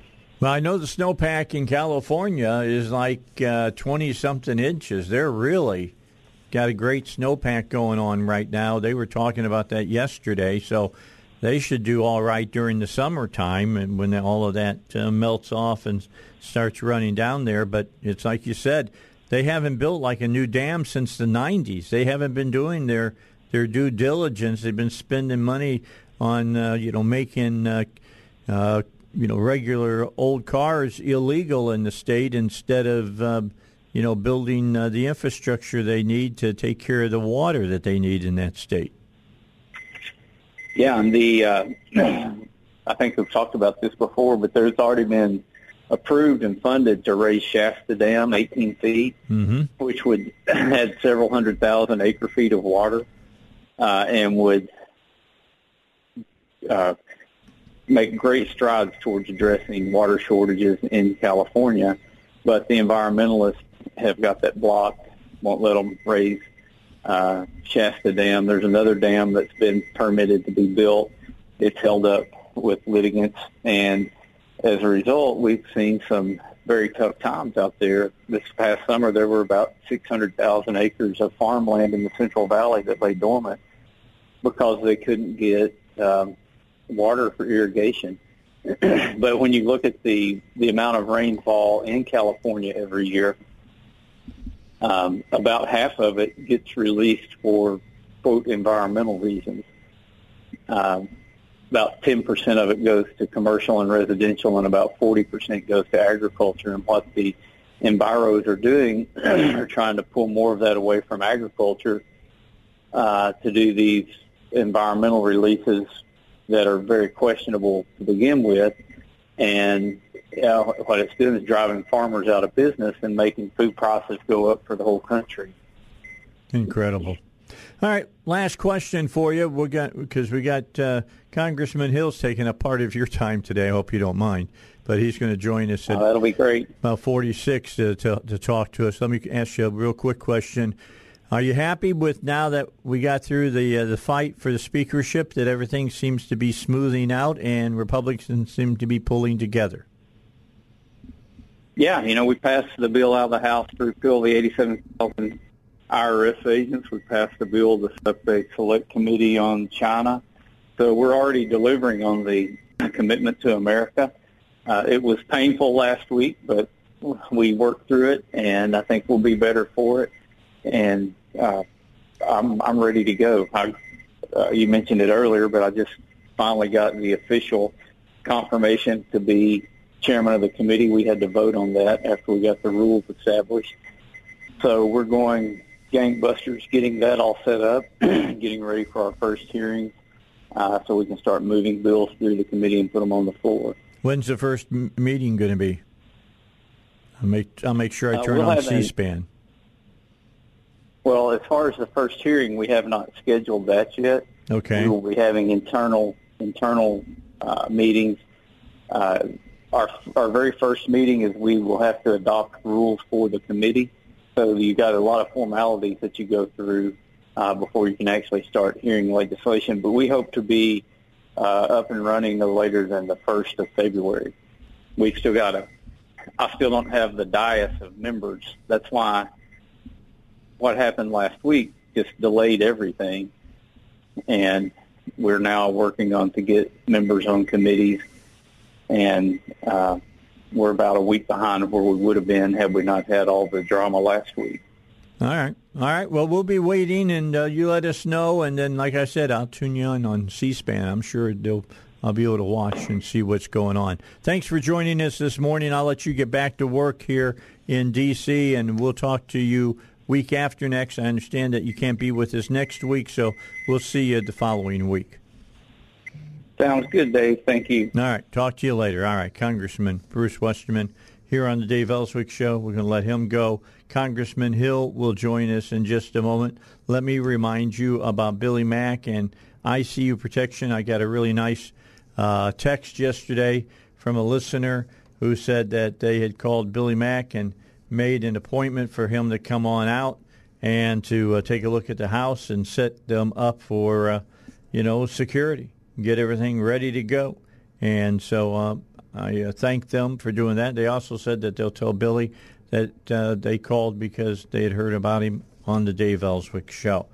Get the digital panel, the door and window sensors, indoor, outdoor cameras, uh, the motion detection, all of that from Billy Mack and the company that takes care of Nuke One. They can take care of your home. They can take care of your business. They won't charge you for any of the hardware they're going to set you up with. All of that is yours to keep. Uh, they'll they'll make their money up later uh, on that over time. All you have to do is pay for the service. And the service charge, and I can attest to this since I am uh, with I C U Protection, that it's going to be very, very good uh, as far as the price goes. It will be very, very competitive. That's Billy Mack, I C U Protection. Give him a call, five oh one, two oh five, one three three three. fifty-nine degrees here. It's seven forty-eight this morning in the Little Rock metro area. You're listening here on one oh one point one The Answer to the Dave Elswick Show. Let's look at your traffic report right now. In the Little Rock metro area, it looks like we have an accident on I six thirty. It looks like it's the eastbound lane at mile marker five point six. It's actually right down from us, uh, not far from University. So if you are coming in that way, be aware of that. And then on I thirty eastbound coming in from Benton and Bryant, it is not looking good either. Lots of congestion there. And then I forty, I thirty interchange uh, in North Little Rock is also backed up quite a bit. And then the I forty, I four thirty interchange coming south over the Arkansas River, lots of congestion there uh, as well. But that's going to be a look at your traffic report one last time this morning. Let's get back into the Dave Elswick Show. Stimulating talk with Dave Elswick on one oh one point one F M. The Answer. All right, let's finish up this uh, this hour. Coming up at nine o'clock, don't forget, the folks from Hollinger Tax uh, Resolution will be with us. We're going to talk about taxes. And speaking of taxes, we've got Congressman Hill on with us right now. You all carried through with what you said you would do. Uh, you're going to try to cut out that money for those eighty-seven thousand I R S agents, but it sounds like the uh, uh, the president is going to try to uh, make you have to fund them no matter what. Yeah, morning, uh, Dave. Good to be with you. Yeah, we kept one of our commitments to America this week by passing a bill to what's called rescind the funding for seventy-two billion dollars that was going to be used to hire eighty-seven thousand new I R S agents. Because, look, as we did our due diligence on that bill and in the debate about the so-called Inflation Reduction Act, we kept finding we don't need that many people. You know, we don't need that. Uh, the target is not billionaires. If you want to find the billionaires, they're in Forbes magazine. You just read the list. This is about going after people who are self-employed or people who uh, are small-time earners doing projects on the weekend and things like that. So, and, and the I R S has clearly indicated that's the case by saying they were going to look at six hundred dollars passing through somebody's checking account. So it was a, a big vote. I don't expect uh, Biden to be moved by it. Uh, we'll be pressing our friends in the Senate to try to do something that also claws back some of that money, which will be tough in a Democratic sense. Explain to the listeners what the Republicans in the House are looking to do. No more omnibuses. So if that's the case, then it's going to be business as normal, which means you're supposed to take a look at the budget and look at each specific area of the budget and then uh, do the write-ups and things of that nature. Can you kind of walk them through the process that yeah, you guys sure. want to get to? Yeah, sure. I mean, right after the election, we started meeting uh, as a new House majority in uh, our own conference, designing the rules that we wanted the House to operate under for the one hundred eighteenth Congress. We wanted to decentralize from the incredible four years of centralization by Nancy Pelosi. Let's just let's just start at the top. She says she had a seventy-two hour rule before so that people could read a bill before it came for consideration of the House. She never followed it. She never followed it. We would get a bill, four thousand page bill at midnight, and we'd vote on it the next day.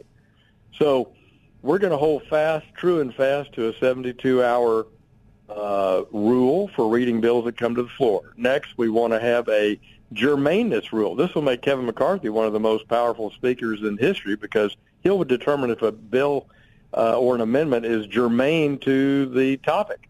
I think that's an important improvement. Something that a lot of the people in the House who are st- former state legislatures wanted, legislators, Dave, is a single-purpose bill, which most state legislatures do. In other words, the bill can only have one topic. Right. If it's a bill about police funding, you don't add national parks to it. So I think that's going to be an important component. And then, uh, obviously, uh, we have uh, something called cut-go, which says that you have to offer, when you have a bill that increases spending, you have to offer a pay-for. You have to offer a actual offset to it in your bill text. And that will put discipline on members when they introduce bills to be conscious of, hey, it may be a great idea, but where are you going to reduce funding in order to implement this better idea? Mm. And there's a long list, but the bottom line is we have the best House rules since I've been in Congress the past eight years. I'm excited about it. They were approved overwhelmingly by, by Republicans. There was nothing controversial about that. I kept reading how controversial the rules package is, and it's just not. And this is what we talked about and debated really literally since November ninth. And we put it in place this past Monday at six thirty p.m. We had one Republican vote against it, and it's because he's concerned about future defense spending. It's really not about the rules package. All right. So when we talk about the budget, typically they don't just give uh, – you don't just throw together this huge ball of wax and say, here's all the money we need, here's kind of where it's going to go, yada, yada, yada. They're, they're supposed to be like a – a defense spending bill, and then maybe, uh, I don't know, natural resources spending yeah. bill. You all, now you guys are going to go back to that, correct? Yeah, we're going to, the House, you know, has a, not a great track record, but it's a better track record than the Senate of trying to pass all twelve appropriations bills before, you know, somewhere around the fourth of July. And that's what we're going to try to do. We're going to, there are twelve appropriations committees, as you say, by subject, highways and transportation versus defense versus natural uh, resources or energy and water. And then we're going to, uh, and we're going to have a top-line budget number that we hope to get as close to F Y twenty twenty-two spending as we can and debate that uh, between what should be the defense number versus non-defense. We hope to encourage members to tackle mandatory spending. two thirds of the budget is mandatory spending, and we want to encourage people to have ideas there. So we want to produce all twelve bills. We want to produce a budget that balances in ten years. We want to uh, authorize amendments on the floor to cut spending, subject to debate. Uh, and so... We're gonna. We're trying, as I've said on the, on your show many times, try to go back to pre-pandemic spending debates and try to lower spending. And I want Democrats, I want old school Democrats that recognize the budget deficit was a problem. We just don't have that. I mean, under the Pelosi regime, they adopted this craziness of modern monetary theory, which says the government can borrow, print, and borrow as much money as it wants. And there's no impact on society or inflation or anything. Yeah, it's, Ken, it's, it's Keynesian theory on asset, uh, Congressman. Yeah, really? No, yeah, that's a, probably a decent description, uh, but it's destructive. And I, I, that's what – this is why I'm so frustrated by coming out of the pandemic that we did not in twenty twenty. And President Trump was all over the map on this. I mean, he wanted more spending, and it, he made it tougher at the end of twenty twenty. To reduce spending on the pandemic and move back to pre-pandemic. But we're going to make a valiant effort on that. And we're going to, we have an idea to attach a C R, Dave. Now listen to this. This is an idea from Thomas Massey. We want to attach a continuing resolution to those appropriations bills that says to the Senate, if you don't pass these bills before September thirtieth, the continuing resolution kicks in automatically at ninety-nine percent of twenty-three spending. So it has a haircut across the board, and gives them an, you know, an incentive to get off their tails and pass it, because while the House can pass these bills, the Senate has rarely, if ever, done that in the modern era. And that's why we get these omnibus bills. It's not because the House typically doesn't try to do its job. It's the Senate won't go through the appropriations process. And um, so we're going to also be really working the Senate hard in the next couple of months, finding people that agree with us to put pressure on Chuck Schumer and, and Mitch McConnell to get their work done, starting right now in the in the you know first three months of the year. All right, we're out of time. Next time that we have you back on, you brought up Massey's name. I wanted to talk about that committee that he's going to sit on, and who's, I don't know who the chair is, but I want to talk about it, that basically this committee, they're bringing back the Frank Church Committee from the seventies, yeah, and we'll we, we need to talk about that. All right, thanks so much. We'll talk thanks, to you next week. Dave. All right, have Congressman Hill here on the Dave Elswick Show, and uh, we will talk about this whole Frank Church uh, Committee being resurrected kind of from the dead. You know, they'll take it out of the coffin and brush it off and make it kind of look nice, uh, and, and put them to work. And uh, maybe they'll find some stuff that they need to find uh, while they're overlooking it. Uh, don't forget, Hollinger Tax re, uh, uh, folks are going to be with us uh, at nine o'clock. We'll talk about uh, income taxes. It's that time of year. Time to talk about it here on the Dave Elswick Show. Tomorrow, don't forget, Jimmy uh, Cavan's going to be on at nine o'clock. We got a lot of things to talk about with him here on the Dave Elswick Show. Stay tuned. Got some uh, money uh, information for you coming up uh, here on uh, one oh one point one F M, The Answer.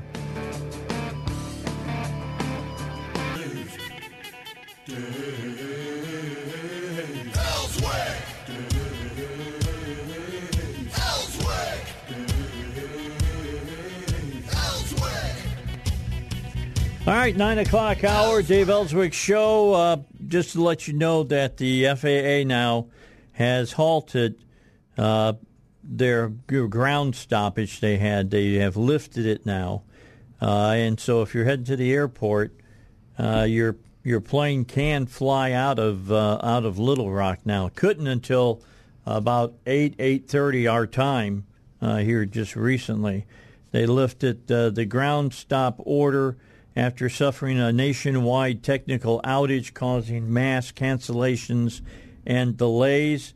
Uh, Pete Buttigieg telling the president they don't know why it happened, and they're looking into it, but he says we're sure that it wasn't any kind of a problem with the uh, uh, with anybody hacking. Now, here's my question on that. You can tell me all you want to that it's not hacking, but if you don't know what the problem was, what caused the problem, if you don't know what it was, how do you know it wasn't hacking? How can you say that? So uh, let's see. We'll see what we see as they look into that. But uh, if somebody just didn't do their preventive maintenance, I wouldn't want to be them. Called onto the carpet about why I didn't do my job. That put, probably wouldn't be a good thing, to be honest.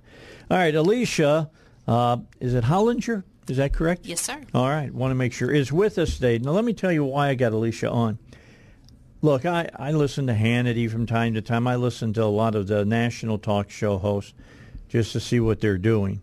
And I always hear these uh, companies that are talking about uh, helping you if you got to go up against the I R S. And I have had to do that before. I had, this is years ago now. It's about, what was it? Maybe twelve, fourteen years ago, I got a letter from the I R S saying that I hadn't filed my taxes for five years. That's bad. And I, I looked at Linda and I said, well, maybe they're going to have to send me uh, checks again, you know, because they sent me checks because I filed my taxes. And uh, so I, I, I had to literally put together Uh, all my tax information for them again. I had to go find find uh, receipts and everything. Now, here's the problem with receipts is that uh, these these receipts that they give you now, they don't last very long. That's right. They they disappear. I've I've learned that I need to make copies of them so that I I they're there. But I didn't do it then, so it was a really it was a mess, and it it took uh, a person who did taxes a long time, about three months, to get it all cleared up. And uh, believe it or not, they they put it all together. And guess what? Every year they owed me money back. Guess what? I didn't get. I didn't get that money back. You know, if I had now, if I had owed them, absolutely, I would have had to write them a check plus penalties. Yeah, and, and all the pen- penalties and interest uh, for for not paying it. But anyway, I didn't get anything out of that. But I got to, to find out that it rocks you to your core when you get some of their letters. Yeah, you know, they don't sound like nice people when they send you letters. You know, we sent you a letter. We don't like what you sent us back. Now, you do understand that we can, we can like, take your house from you and things of that nature. And, I mean, they say that. So I thought, you know, surely there's somebody here locally that does, like, look, I can sing some of the the, the, the jingles. Optimal tax release. You can, you relief. You can. You, that's a big one. That's one that's on all the time. That's probably the, the most well-known one. Yeah, it's on all the time. And I said, I'm sure there's somebody here locally that does that. And somebody mentioned that a couple of years ago, you used to be here on the station, you used to do a show like that. Yes, sir. Yes, all sir. Right. And evidently somewhere along the line, I missed it but because I didn't hear it. And, uh, and look, I don't listen to the radio twenty-four hours a day. Uh, and I heard your two-minute, one of your two-minute little segments you've been doing. And I go, I got to get her on. She's so good at this. I mean, you do really a good job. Excellent, excellent. Yeah. Of taking a, a little nugget and explaining it clearly to folks about what they can do. And, uh, yeah, it's serious when I R S gets a hold of you. And you know what else is serious? It's like if you, if you have to go to court, you always get a lawyer. Mm-hmm. If you got to deal with the I R S, you get somebody who knows how to deal with the I R S. There's usually a better outcome if the taxpayer has representation. The I R S is a big, big, big, big organization, and they have people that they're like some employees. They do their job just to get paid. They don't really care. They're not out to help the taxpayer.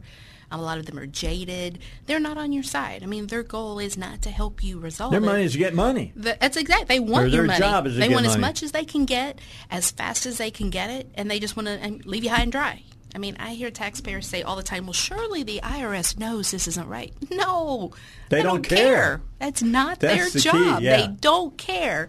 And I just sometimes I'm always – I get frustrated with um, some of the advertising and with Optima and some of the other national firms because – every once in a while, they get a case right. I mean, that's just statistics.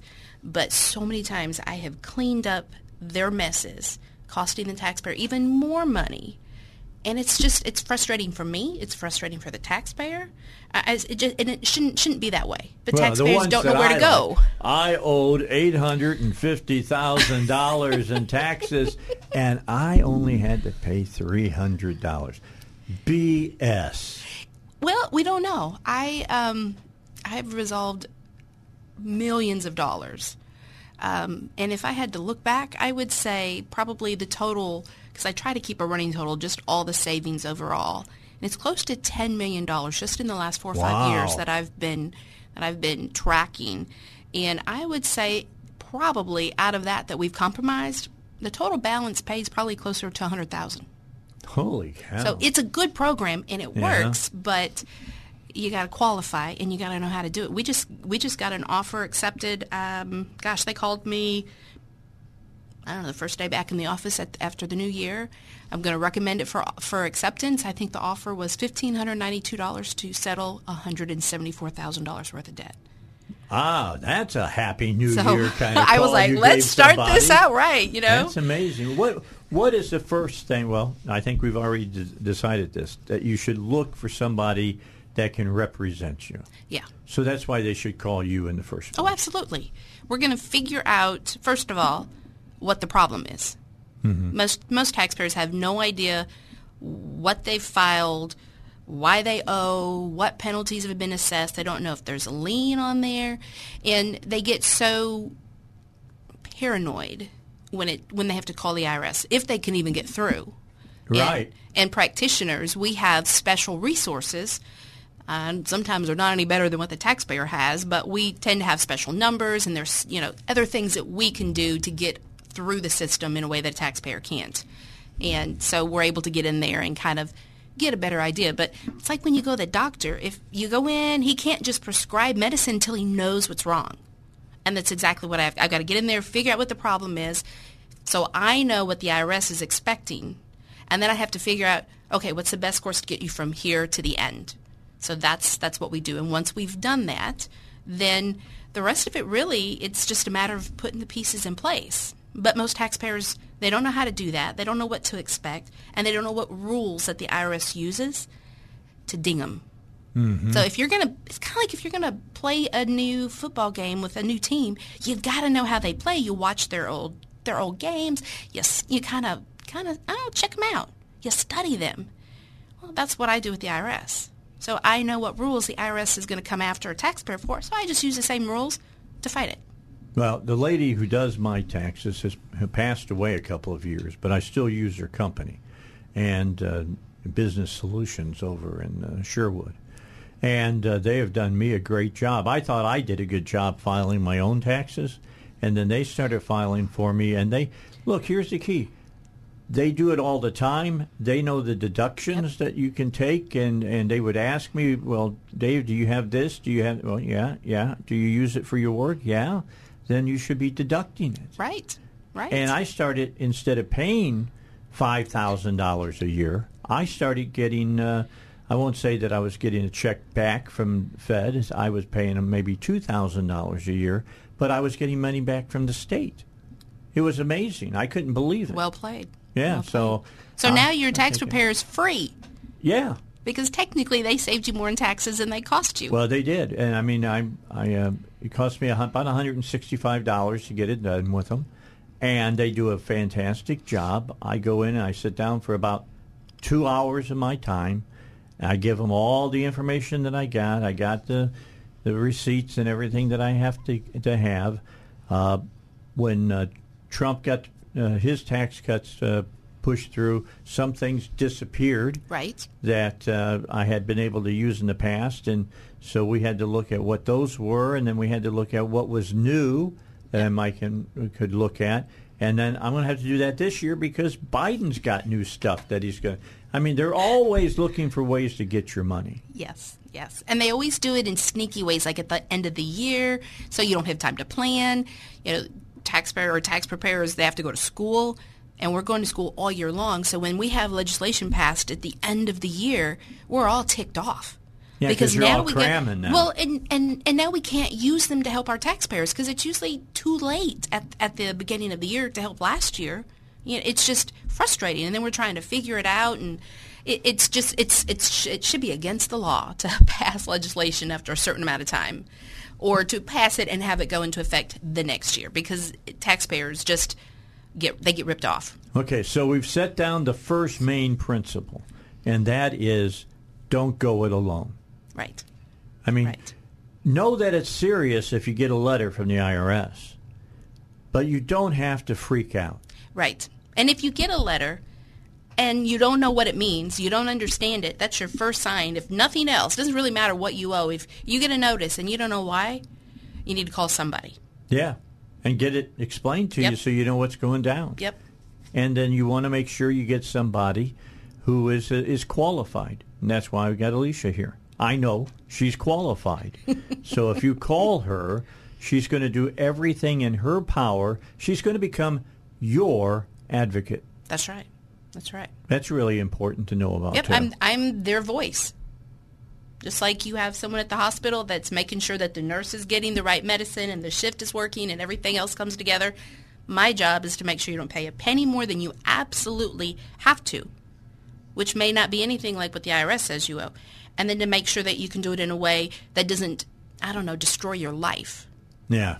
yeah. And then help you figure out a way to make sure going forward that it doesn't happen again.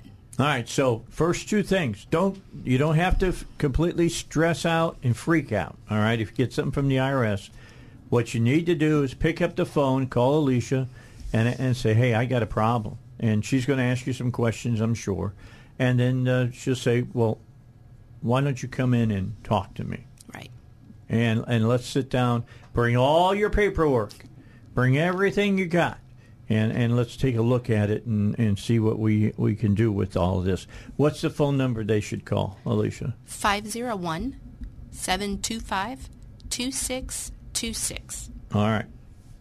Keep that, keep that number in mind, five oh one, seven two five, two six two six. Write it down right now so you got it, because I know you'll want to call her after we get off the air. Tax time is beginning. It's right. beginning now. So uh, we'll, we're going to come back and talk further with Alissa about this. Hollinger Tax uh, Resolution. It's the name of her company.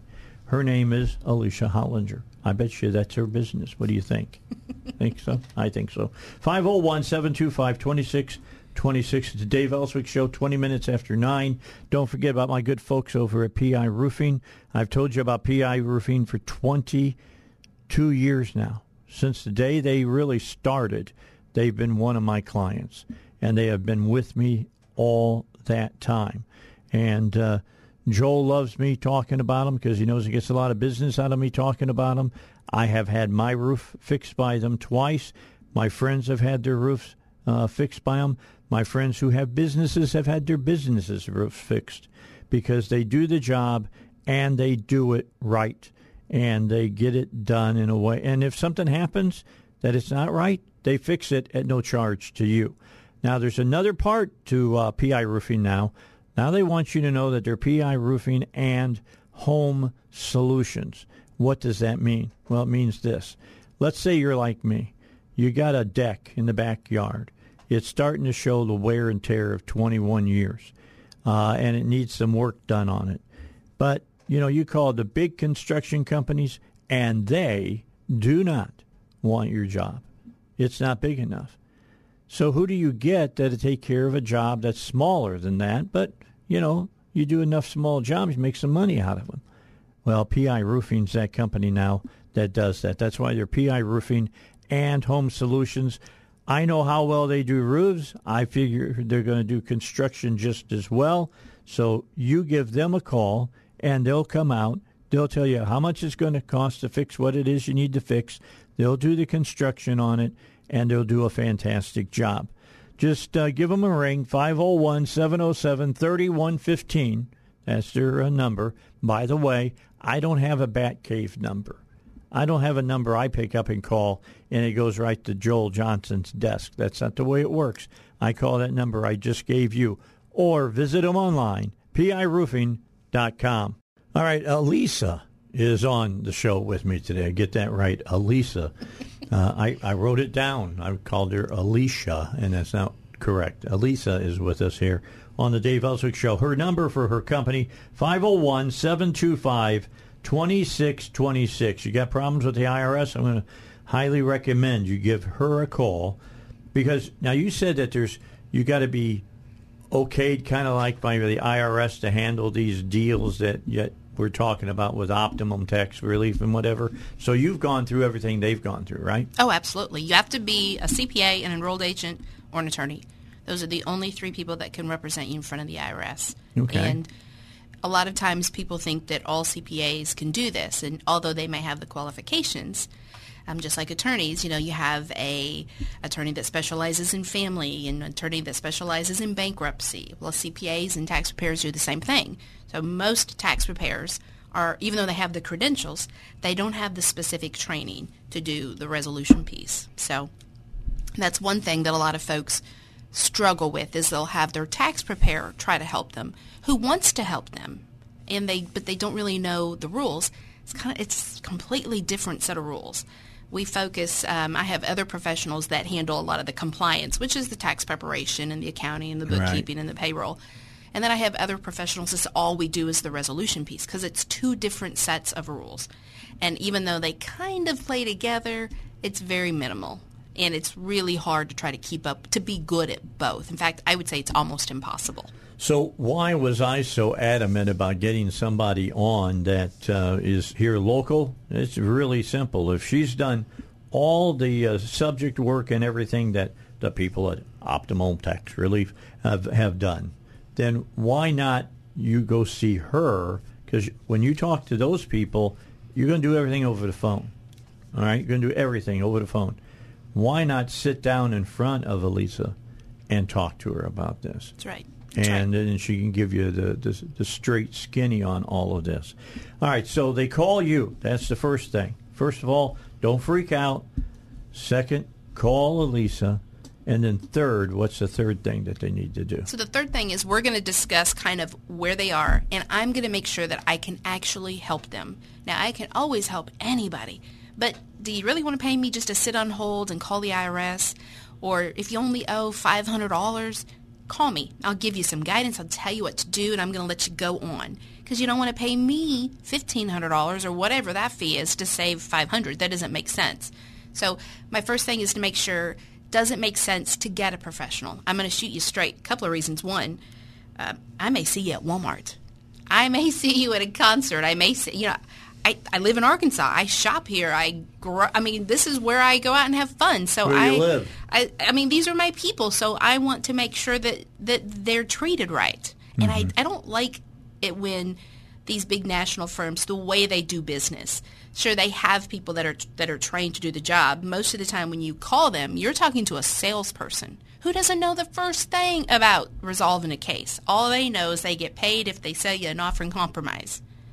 And you can't sue them because they did what you asked them to do. It doesn't matter that it was the wrong service to sell you. Mm-hmm. So when, when I work with someone, I make sure, first of all, can I help them? Does it make sense to work with a professional?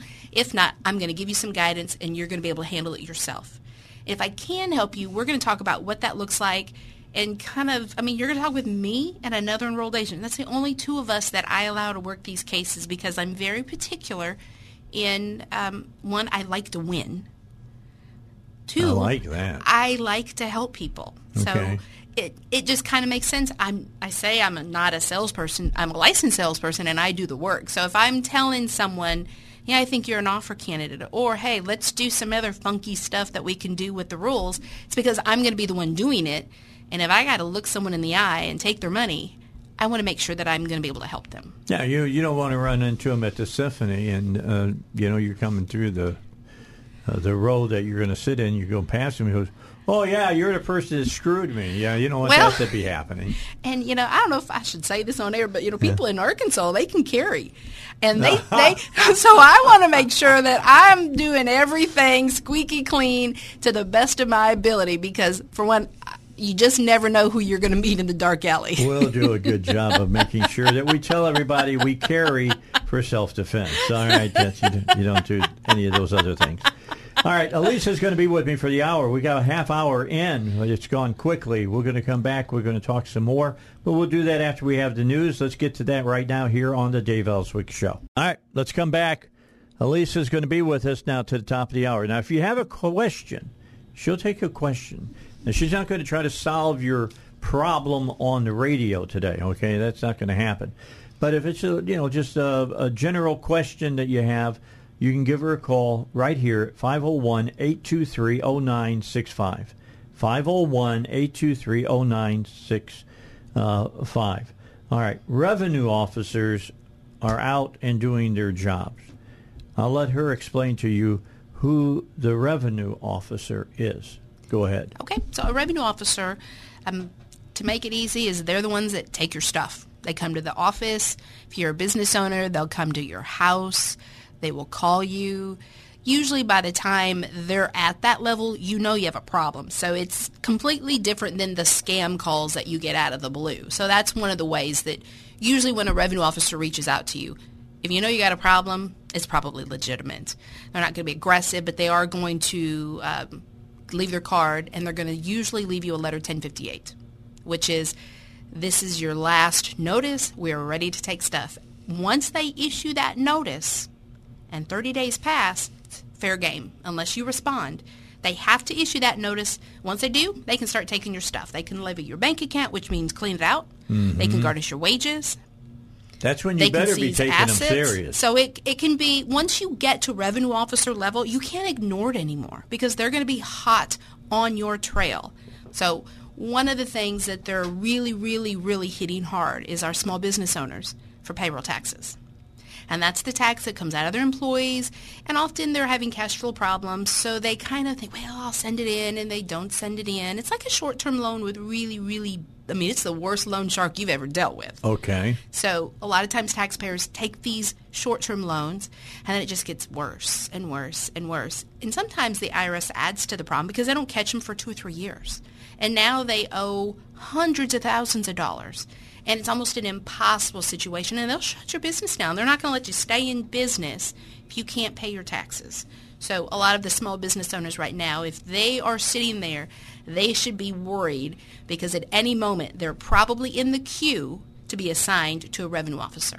And we've got a bunch of new ones. Okay, and you believe that uh, the I R S is kind of putting a, a bullseye on small businesses. Oh, absolutely. With the P P P loans that we've had, with the EIDL loans, which is that economic impact disaster loan that people got from S B A, there's been a lot of fraud. And there's just a lot of even just... Sometimes they'll just do an audit for a, a taxpayer to see what taxpayers are doing. They don't even expect to find anything, and it's the most miserable thing a person has probably ever done when it comes to the I R S because they look at every single line item, and it's it's horrific. But they're doing those. And then they're also going after taxpayers that um, are non-filers, especially high-earning non-filers. So a non-filer, as far as the I R S is concerned, someone hasn't that, that hasn't filed at least all of their last six years' worth of returns. Sometimes you have to file further back. I've got a, a, ca- a cabinet company right now. They hadn't filed since two thousand four, I believe. Whoa. And they have a big problem. Yeah, and, nineteen years, I can yeah, understand it's a, it's, that might be a problem. It's a big problem. So my job's to contain it as much as possible. And it's, I won't say that it's fun. It's a challenge for me because, again, I like to win, and I like to stick it to the I R S um, as much as possible because it just makes me feel good. Well. And they do so much bad stuff to, to business owners that it's it's just it's very, very frustrating. So the revenue officers are the ones that take your stuff. The revenue agents are the ones that do the audits.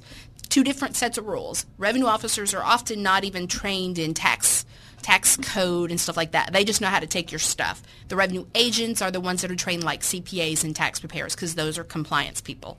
So usually um, if you're dealing with one, you're not going to be dealing with the other because one's compliance and one's collections. Yeah, I have a friend that owns a business, and uh, because they were coming on my show often and talking about the problems with a previous administration, I won't talk about how far back we're going, but they ended up being audited four times in one year. Wow. And she said that what happened is that they sh- they showed up, and you got to, like, put them in a, their own little room. And they just, you got to do what they tell you to do. They want to see this. They want to see that. You know, literally, they're going to rip your books apart, and they're looking. And if they will, and that's what they do to taxpayers. Now, if you have a representative that's handling it, mm-hmm.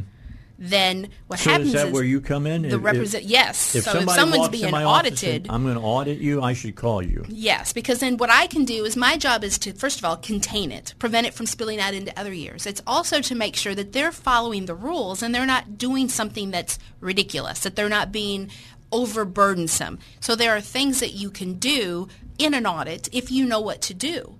Sometimes it's a matter of knowing what they're going to be looking for and knowing what you can say. Hey, I'm, you know, I want to throw all my secrets out, but you have to know what the I R S is going to do and their process to do it. So then you can circumvent it and try to give the taxpayer as much of a leg up as possible. If they've broke the rules, they've broke the rules. Mm-hmm. But most of the time, um, there are. It's like a. It's like a it's like a tug of war. So the I R S pulls, I pull back, and we just find something in the middle that kind of makes sense.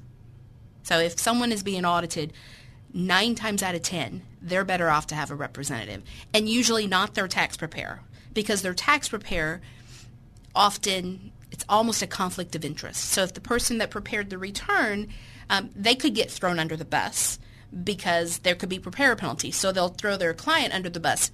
It's kind of, So it's usually not a good idea. So call Alissa, all right? That's what I'm going to... Okay, call her. She's been trained in how to handle this. So uh, that's my whole key. My whole key is having... If I'm going to have to deal with these people, I want somebody that's kind of a buffer for me. I don't yes. want to deal with them because I'm going to lose. I know I'm going to lose. Yep. So like I always, if I got to show up in court, even though I don't want to end up in court, I get a lawyer. Yep. Even though I think it's maybe B S that I'm doing it and it's it's no big deal, but somebody is trying to make a big deal out of it, I get a lawyer. Because you know what they say about a person who goes into into you know the courts and tries to be their own attorney. You got a fool for a client. Exactly. Often taxpayers, when they're dealing with the I R S, um, they'll pretend to be on your side. They'll act like they're just making small talk, and the whole time they're just getting information to hang you. Yeah. And taxpayers don't know because they're so afraid. We call it diarrhea of the mouth. They just start talking and answering because they're be terrified. Quiet. So it's the best thing you can do is just say, you know what, um, I need to get a representative. And it's in the Taxpayer Bill of Rights that they have to allow you to have a representative. All right. Keep all of this in mind. Here's the number again, five oh one, seven two five, two six two six. See, we're, I'm, I'm, having, I'm having her on early. A lot of you are not even thinking about taxes right now. That's not until April. All right, that's what you're thinking. No, no, no, no, no. You think about taxes the year before when you're thinking about your taxes this year. You should have been thinking about them last year.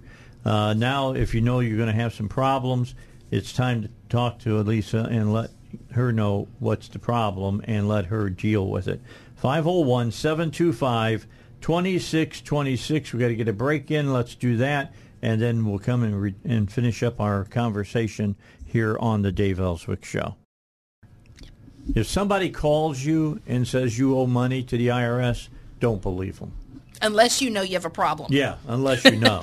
Or you've gotten a letter before. Correct. You will have right. received com- communication But if, if they time. haven't talked to you uh, in, in letter form, I'm going to say it's probably a spam call. Yep. And, gonna... and when in doubt, call me. Yeah. People call me all the time. I heard this ad on the radio. Someone called me. My clients call me. I'm like, you do not have a problem. You are fine. Yeah. You but hear, it's alarming. You you hear them all the time. I get those calls. Oh, I times. do too. I think they're hilarious. I oh. sit there and talk with them. The ones that I like are for uh, Amazon. Oh. They call me and they say, somebody opened an account under your name on Amazon. Well, you know what? I don't care. You got to pay for it before Amazon's going to send it to me. And then they say, I owe X amount of dollars. And I go, uh, no, I don't. And they go, well, if you don't pay this, then blah, blah, blah. And I said, okay, I'll see you in a couple of weeks. You know, and I hang up. That's exactly the way what I do. But, yeah, usually your initial contact is going to come in the mail. You're going to get an, an official letter from the I R S.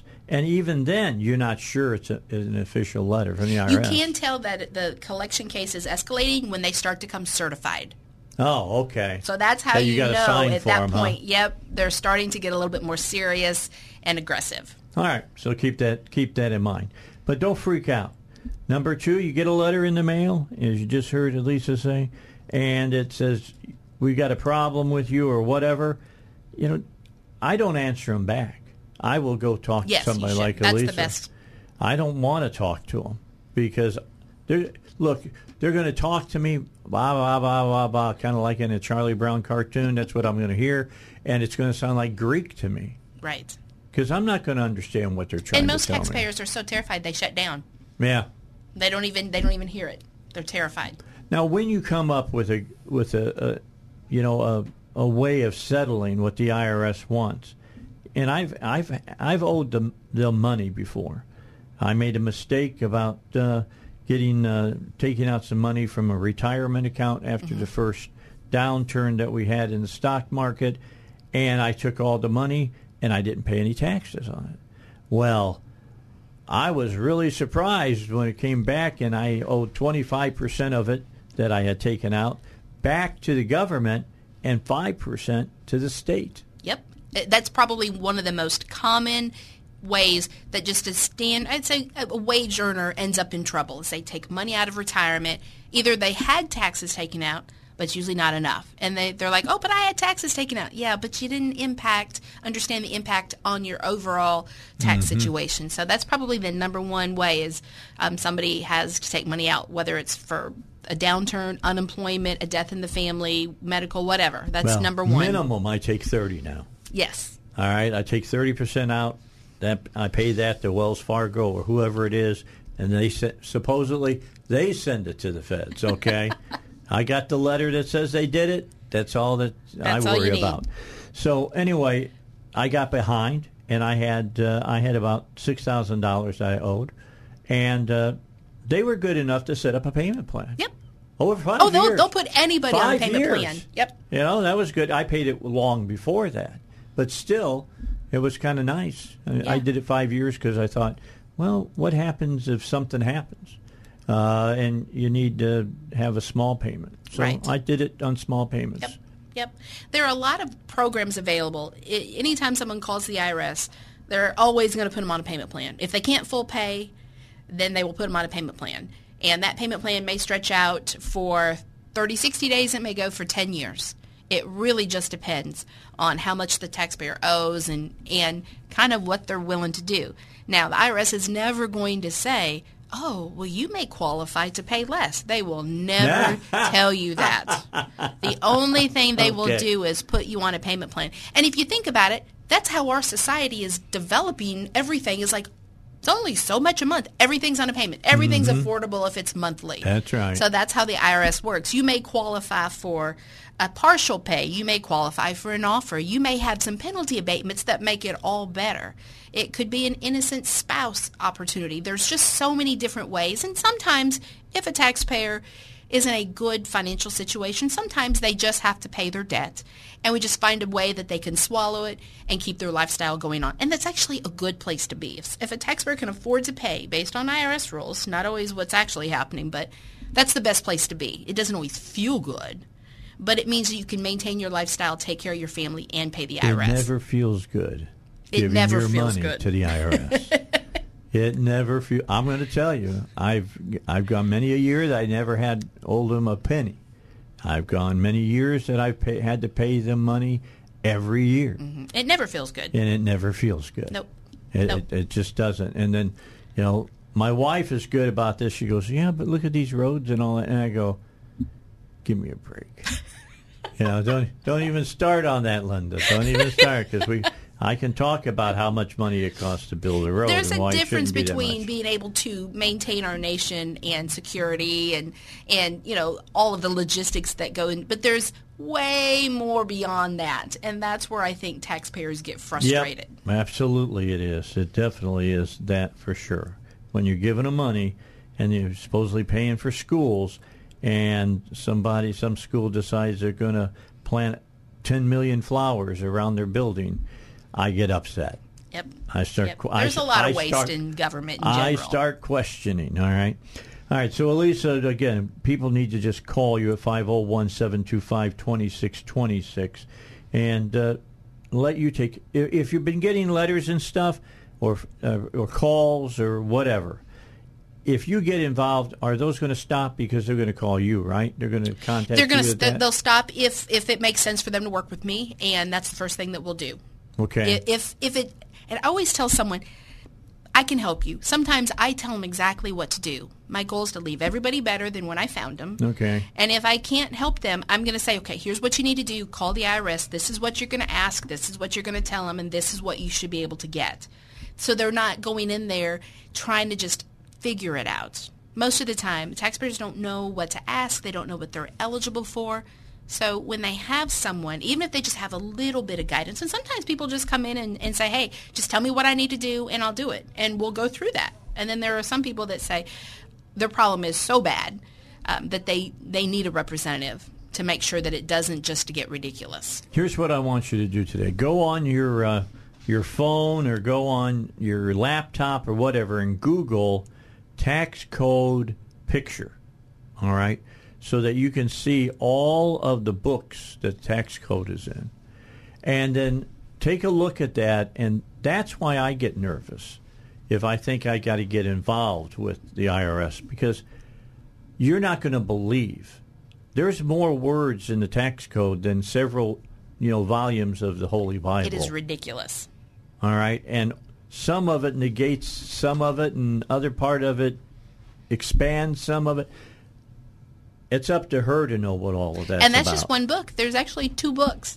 Amazing. There's the tax code, and then there's the Internal Revenue Manual, which how, is how the I R S pages policies. Is, is, do they have now? Do you know? I don't even know. I it's it's more, you know, when I sometimes when I think about it, it's just so frustrating. Um, and that's why there's specialties. That's why, you know, we specialize, because there's no way any one professional could know all that and be good. They may know it, but they ain't going to be good at it. So it's it's really important to know what rules, know where to find the rules, and know how to apply the rules. All right, name of the company again is uh, Hollinger Tax uh, Resolution.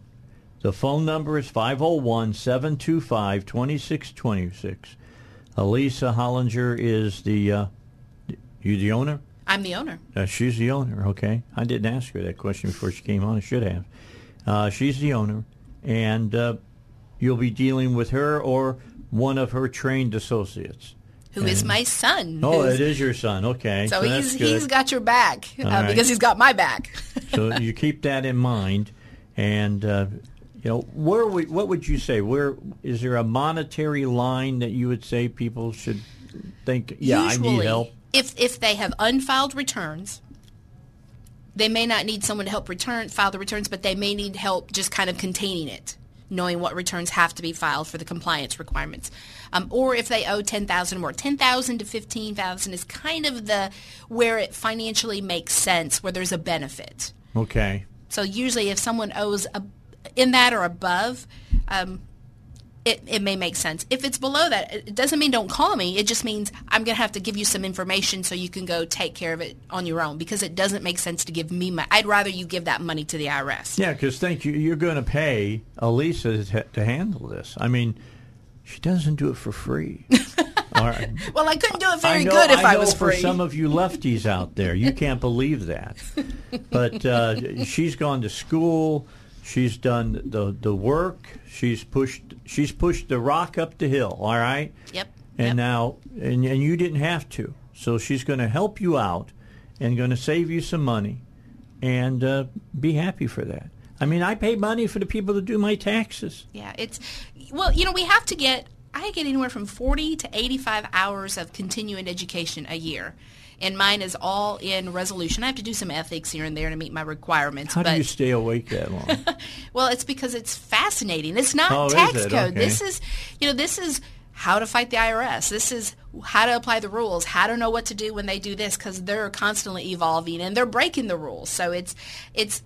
I was reading last night. I was reading the Internal Revenue Manual. I forgot what I was reading. Oh, I was reading about refunds and offers and how that all works, just to refresh my memory. And, uh, you know, it's fascinating. Yeah. Don't forget that if you go somewhere to have your taxes done and they say, well, we'll give you your return up front free, it's not free.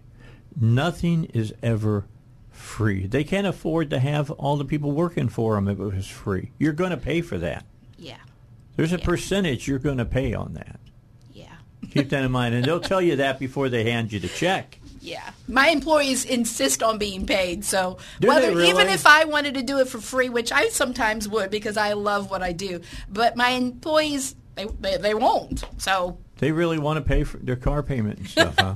Yeah, if I want governor, employees, I got to pay them. You don't think the president's going to come front, front and say, hey, we're going to, nobody's got to pay their car payment anymore. Oh. Government's going to pay that for you. I know. You went out and you bought the car and you agreed to pay for it, but we'll pay for it now. We'll take that over, yeah, right? Yeah. Well, I won't get into what I'm talking about right there, but there's a lot of that out there. But the government's been screwing people about college loans for a long time. Uh, it used to be it wasn't that way. It used to be banks that handled that, and you didn't get screwed like that. So just keep that in mind. The, the government, I always tell you this, government's really not your friend. They are no, no, they are not on your side. Harry Brown used to say, as I always remind you, the government breaks your legs and shows up two weeks later and says, hey, I brought you a pair of crutches. Let me help you. Yeah, that that's the way they think that they're helping you. Yep, you're Alissa, right. Alissa, I appreciate you being on. Thank you for having this me. This is great. Really, really good. You're to be proud of yourself. How long did it take you to build this business? Uh... Uh, gosh, I've been one hundred percent full-time resolution for the last seven years. Okay. And I've been in practice for twenty-two years. And you've been clawing that whole time, so haven't I you? have been, um, I have seen some stuff, and I have I have seen some of the most amazing people turn their lives around once they got help. I had a little guy, he come in, he was in such bad shape, and about two years later, when he, he come in one day, I didn't even recognize him. And I was like, oh my gosh. He's like, that's what happens. He's like, I'm a, well, he said he was a sexy beast and he had a life now because he didn't have to worry about the I R S. Got all that stress out of his life. He, it's just amazing to see people transform. Uh, I've seen it, it, I can't even put it into words how much it um, it breaks my heart when I see the devastation that people live with. All right, Alyssa's number again, five oh one, seven two five, two six two six. Thank you for coming on. Thank you. We appreciate you. Thank All you. Right, coming up tomorrow, uh, Duck will be on. We'll talk a little bit of cars. In first first hour, I'm going to play back the uh, the new governor, uh, her speech, her uh, speech from yesterday. It's about eighteen minutes long. We'll play it all in the first half hour for you here on the Dave Elswick Show. Jimmy Cavan's going to be on tomorrow, and we'll be talking about uh, you know lawsuits against uh, school systems. We're going to talk about that and other things on the Dave Elswick Show. Three-star General Michael J. Flynn, head of the Pentagon Intelligence Agency, knew all the government's dirty secrets. He was one of the most respected generals in the military. Flynn knew what the intel world had been up to. He understood its funding. He ordered the first audit of the use of contractors. This set off alarm bells. The explosive new documentary, Flynn, Deliver the Truth, Whatever the Cost, and covers the facts behind this scandal. Flynn told the truth. He was the most dangerous person for Donald Trump to hire. I find out the worst enemy that I'm going to face in my life is right here in America. They took my assessment and they wanted me to change it. And I was like, I'm not changing it. They had to get rid of Flynn. With in-depth interviews, archival footage, and never-before-seen personal records of the man behind the headlines. I just felt like I was drowning. Flynn, Deliver the Truth, Whatever the Cost. Available now. Watch it today. Go to Salem Now dot com. Salem Now dot com.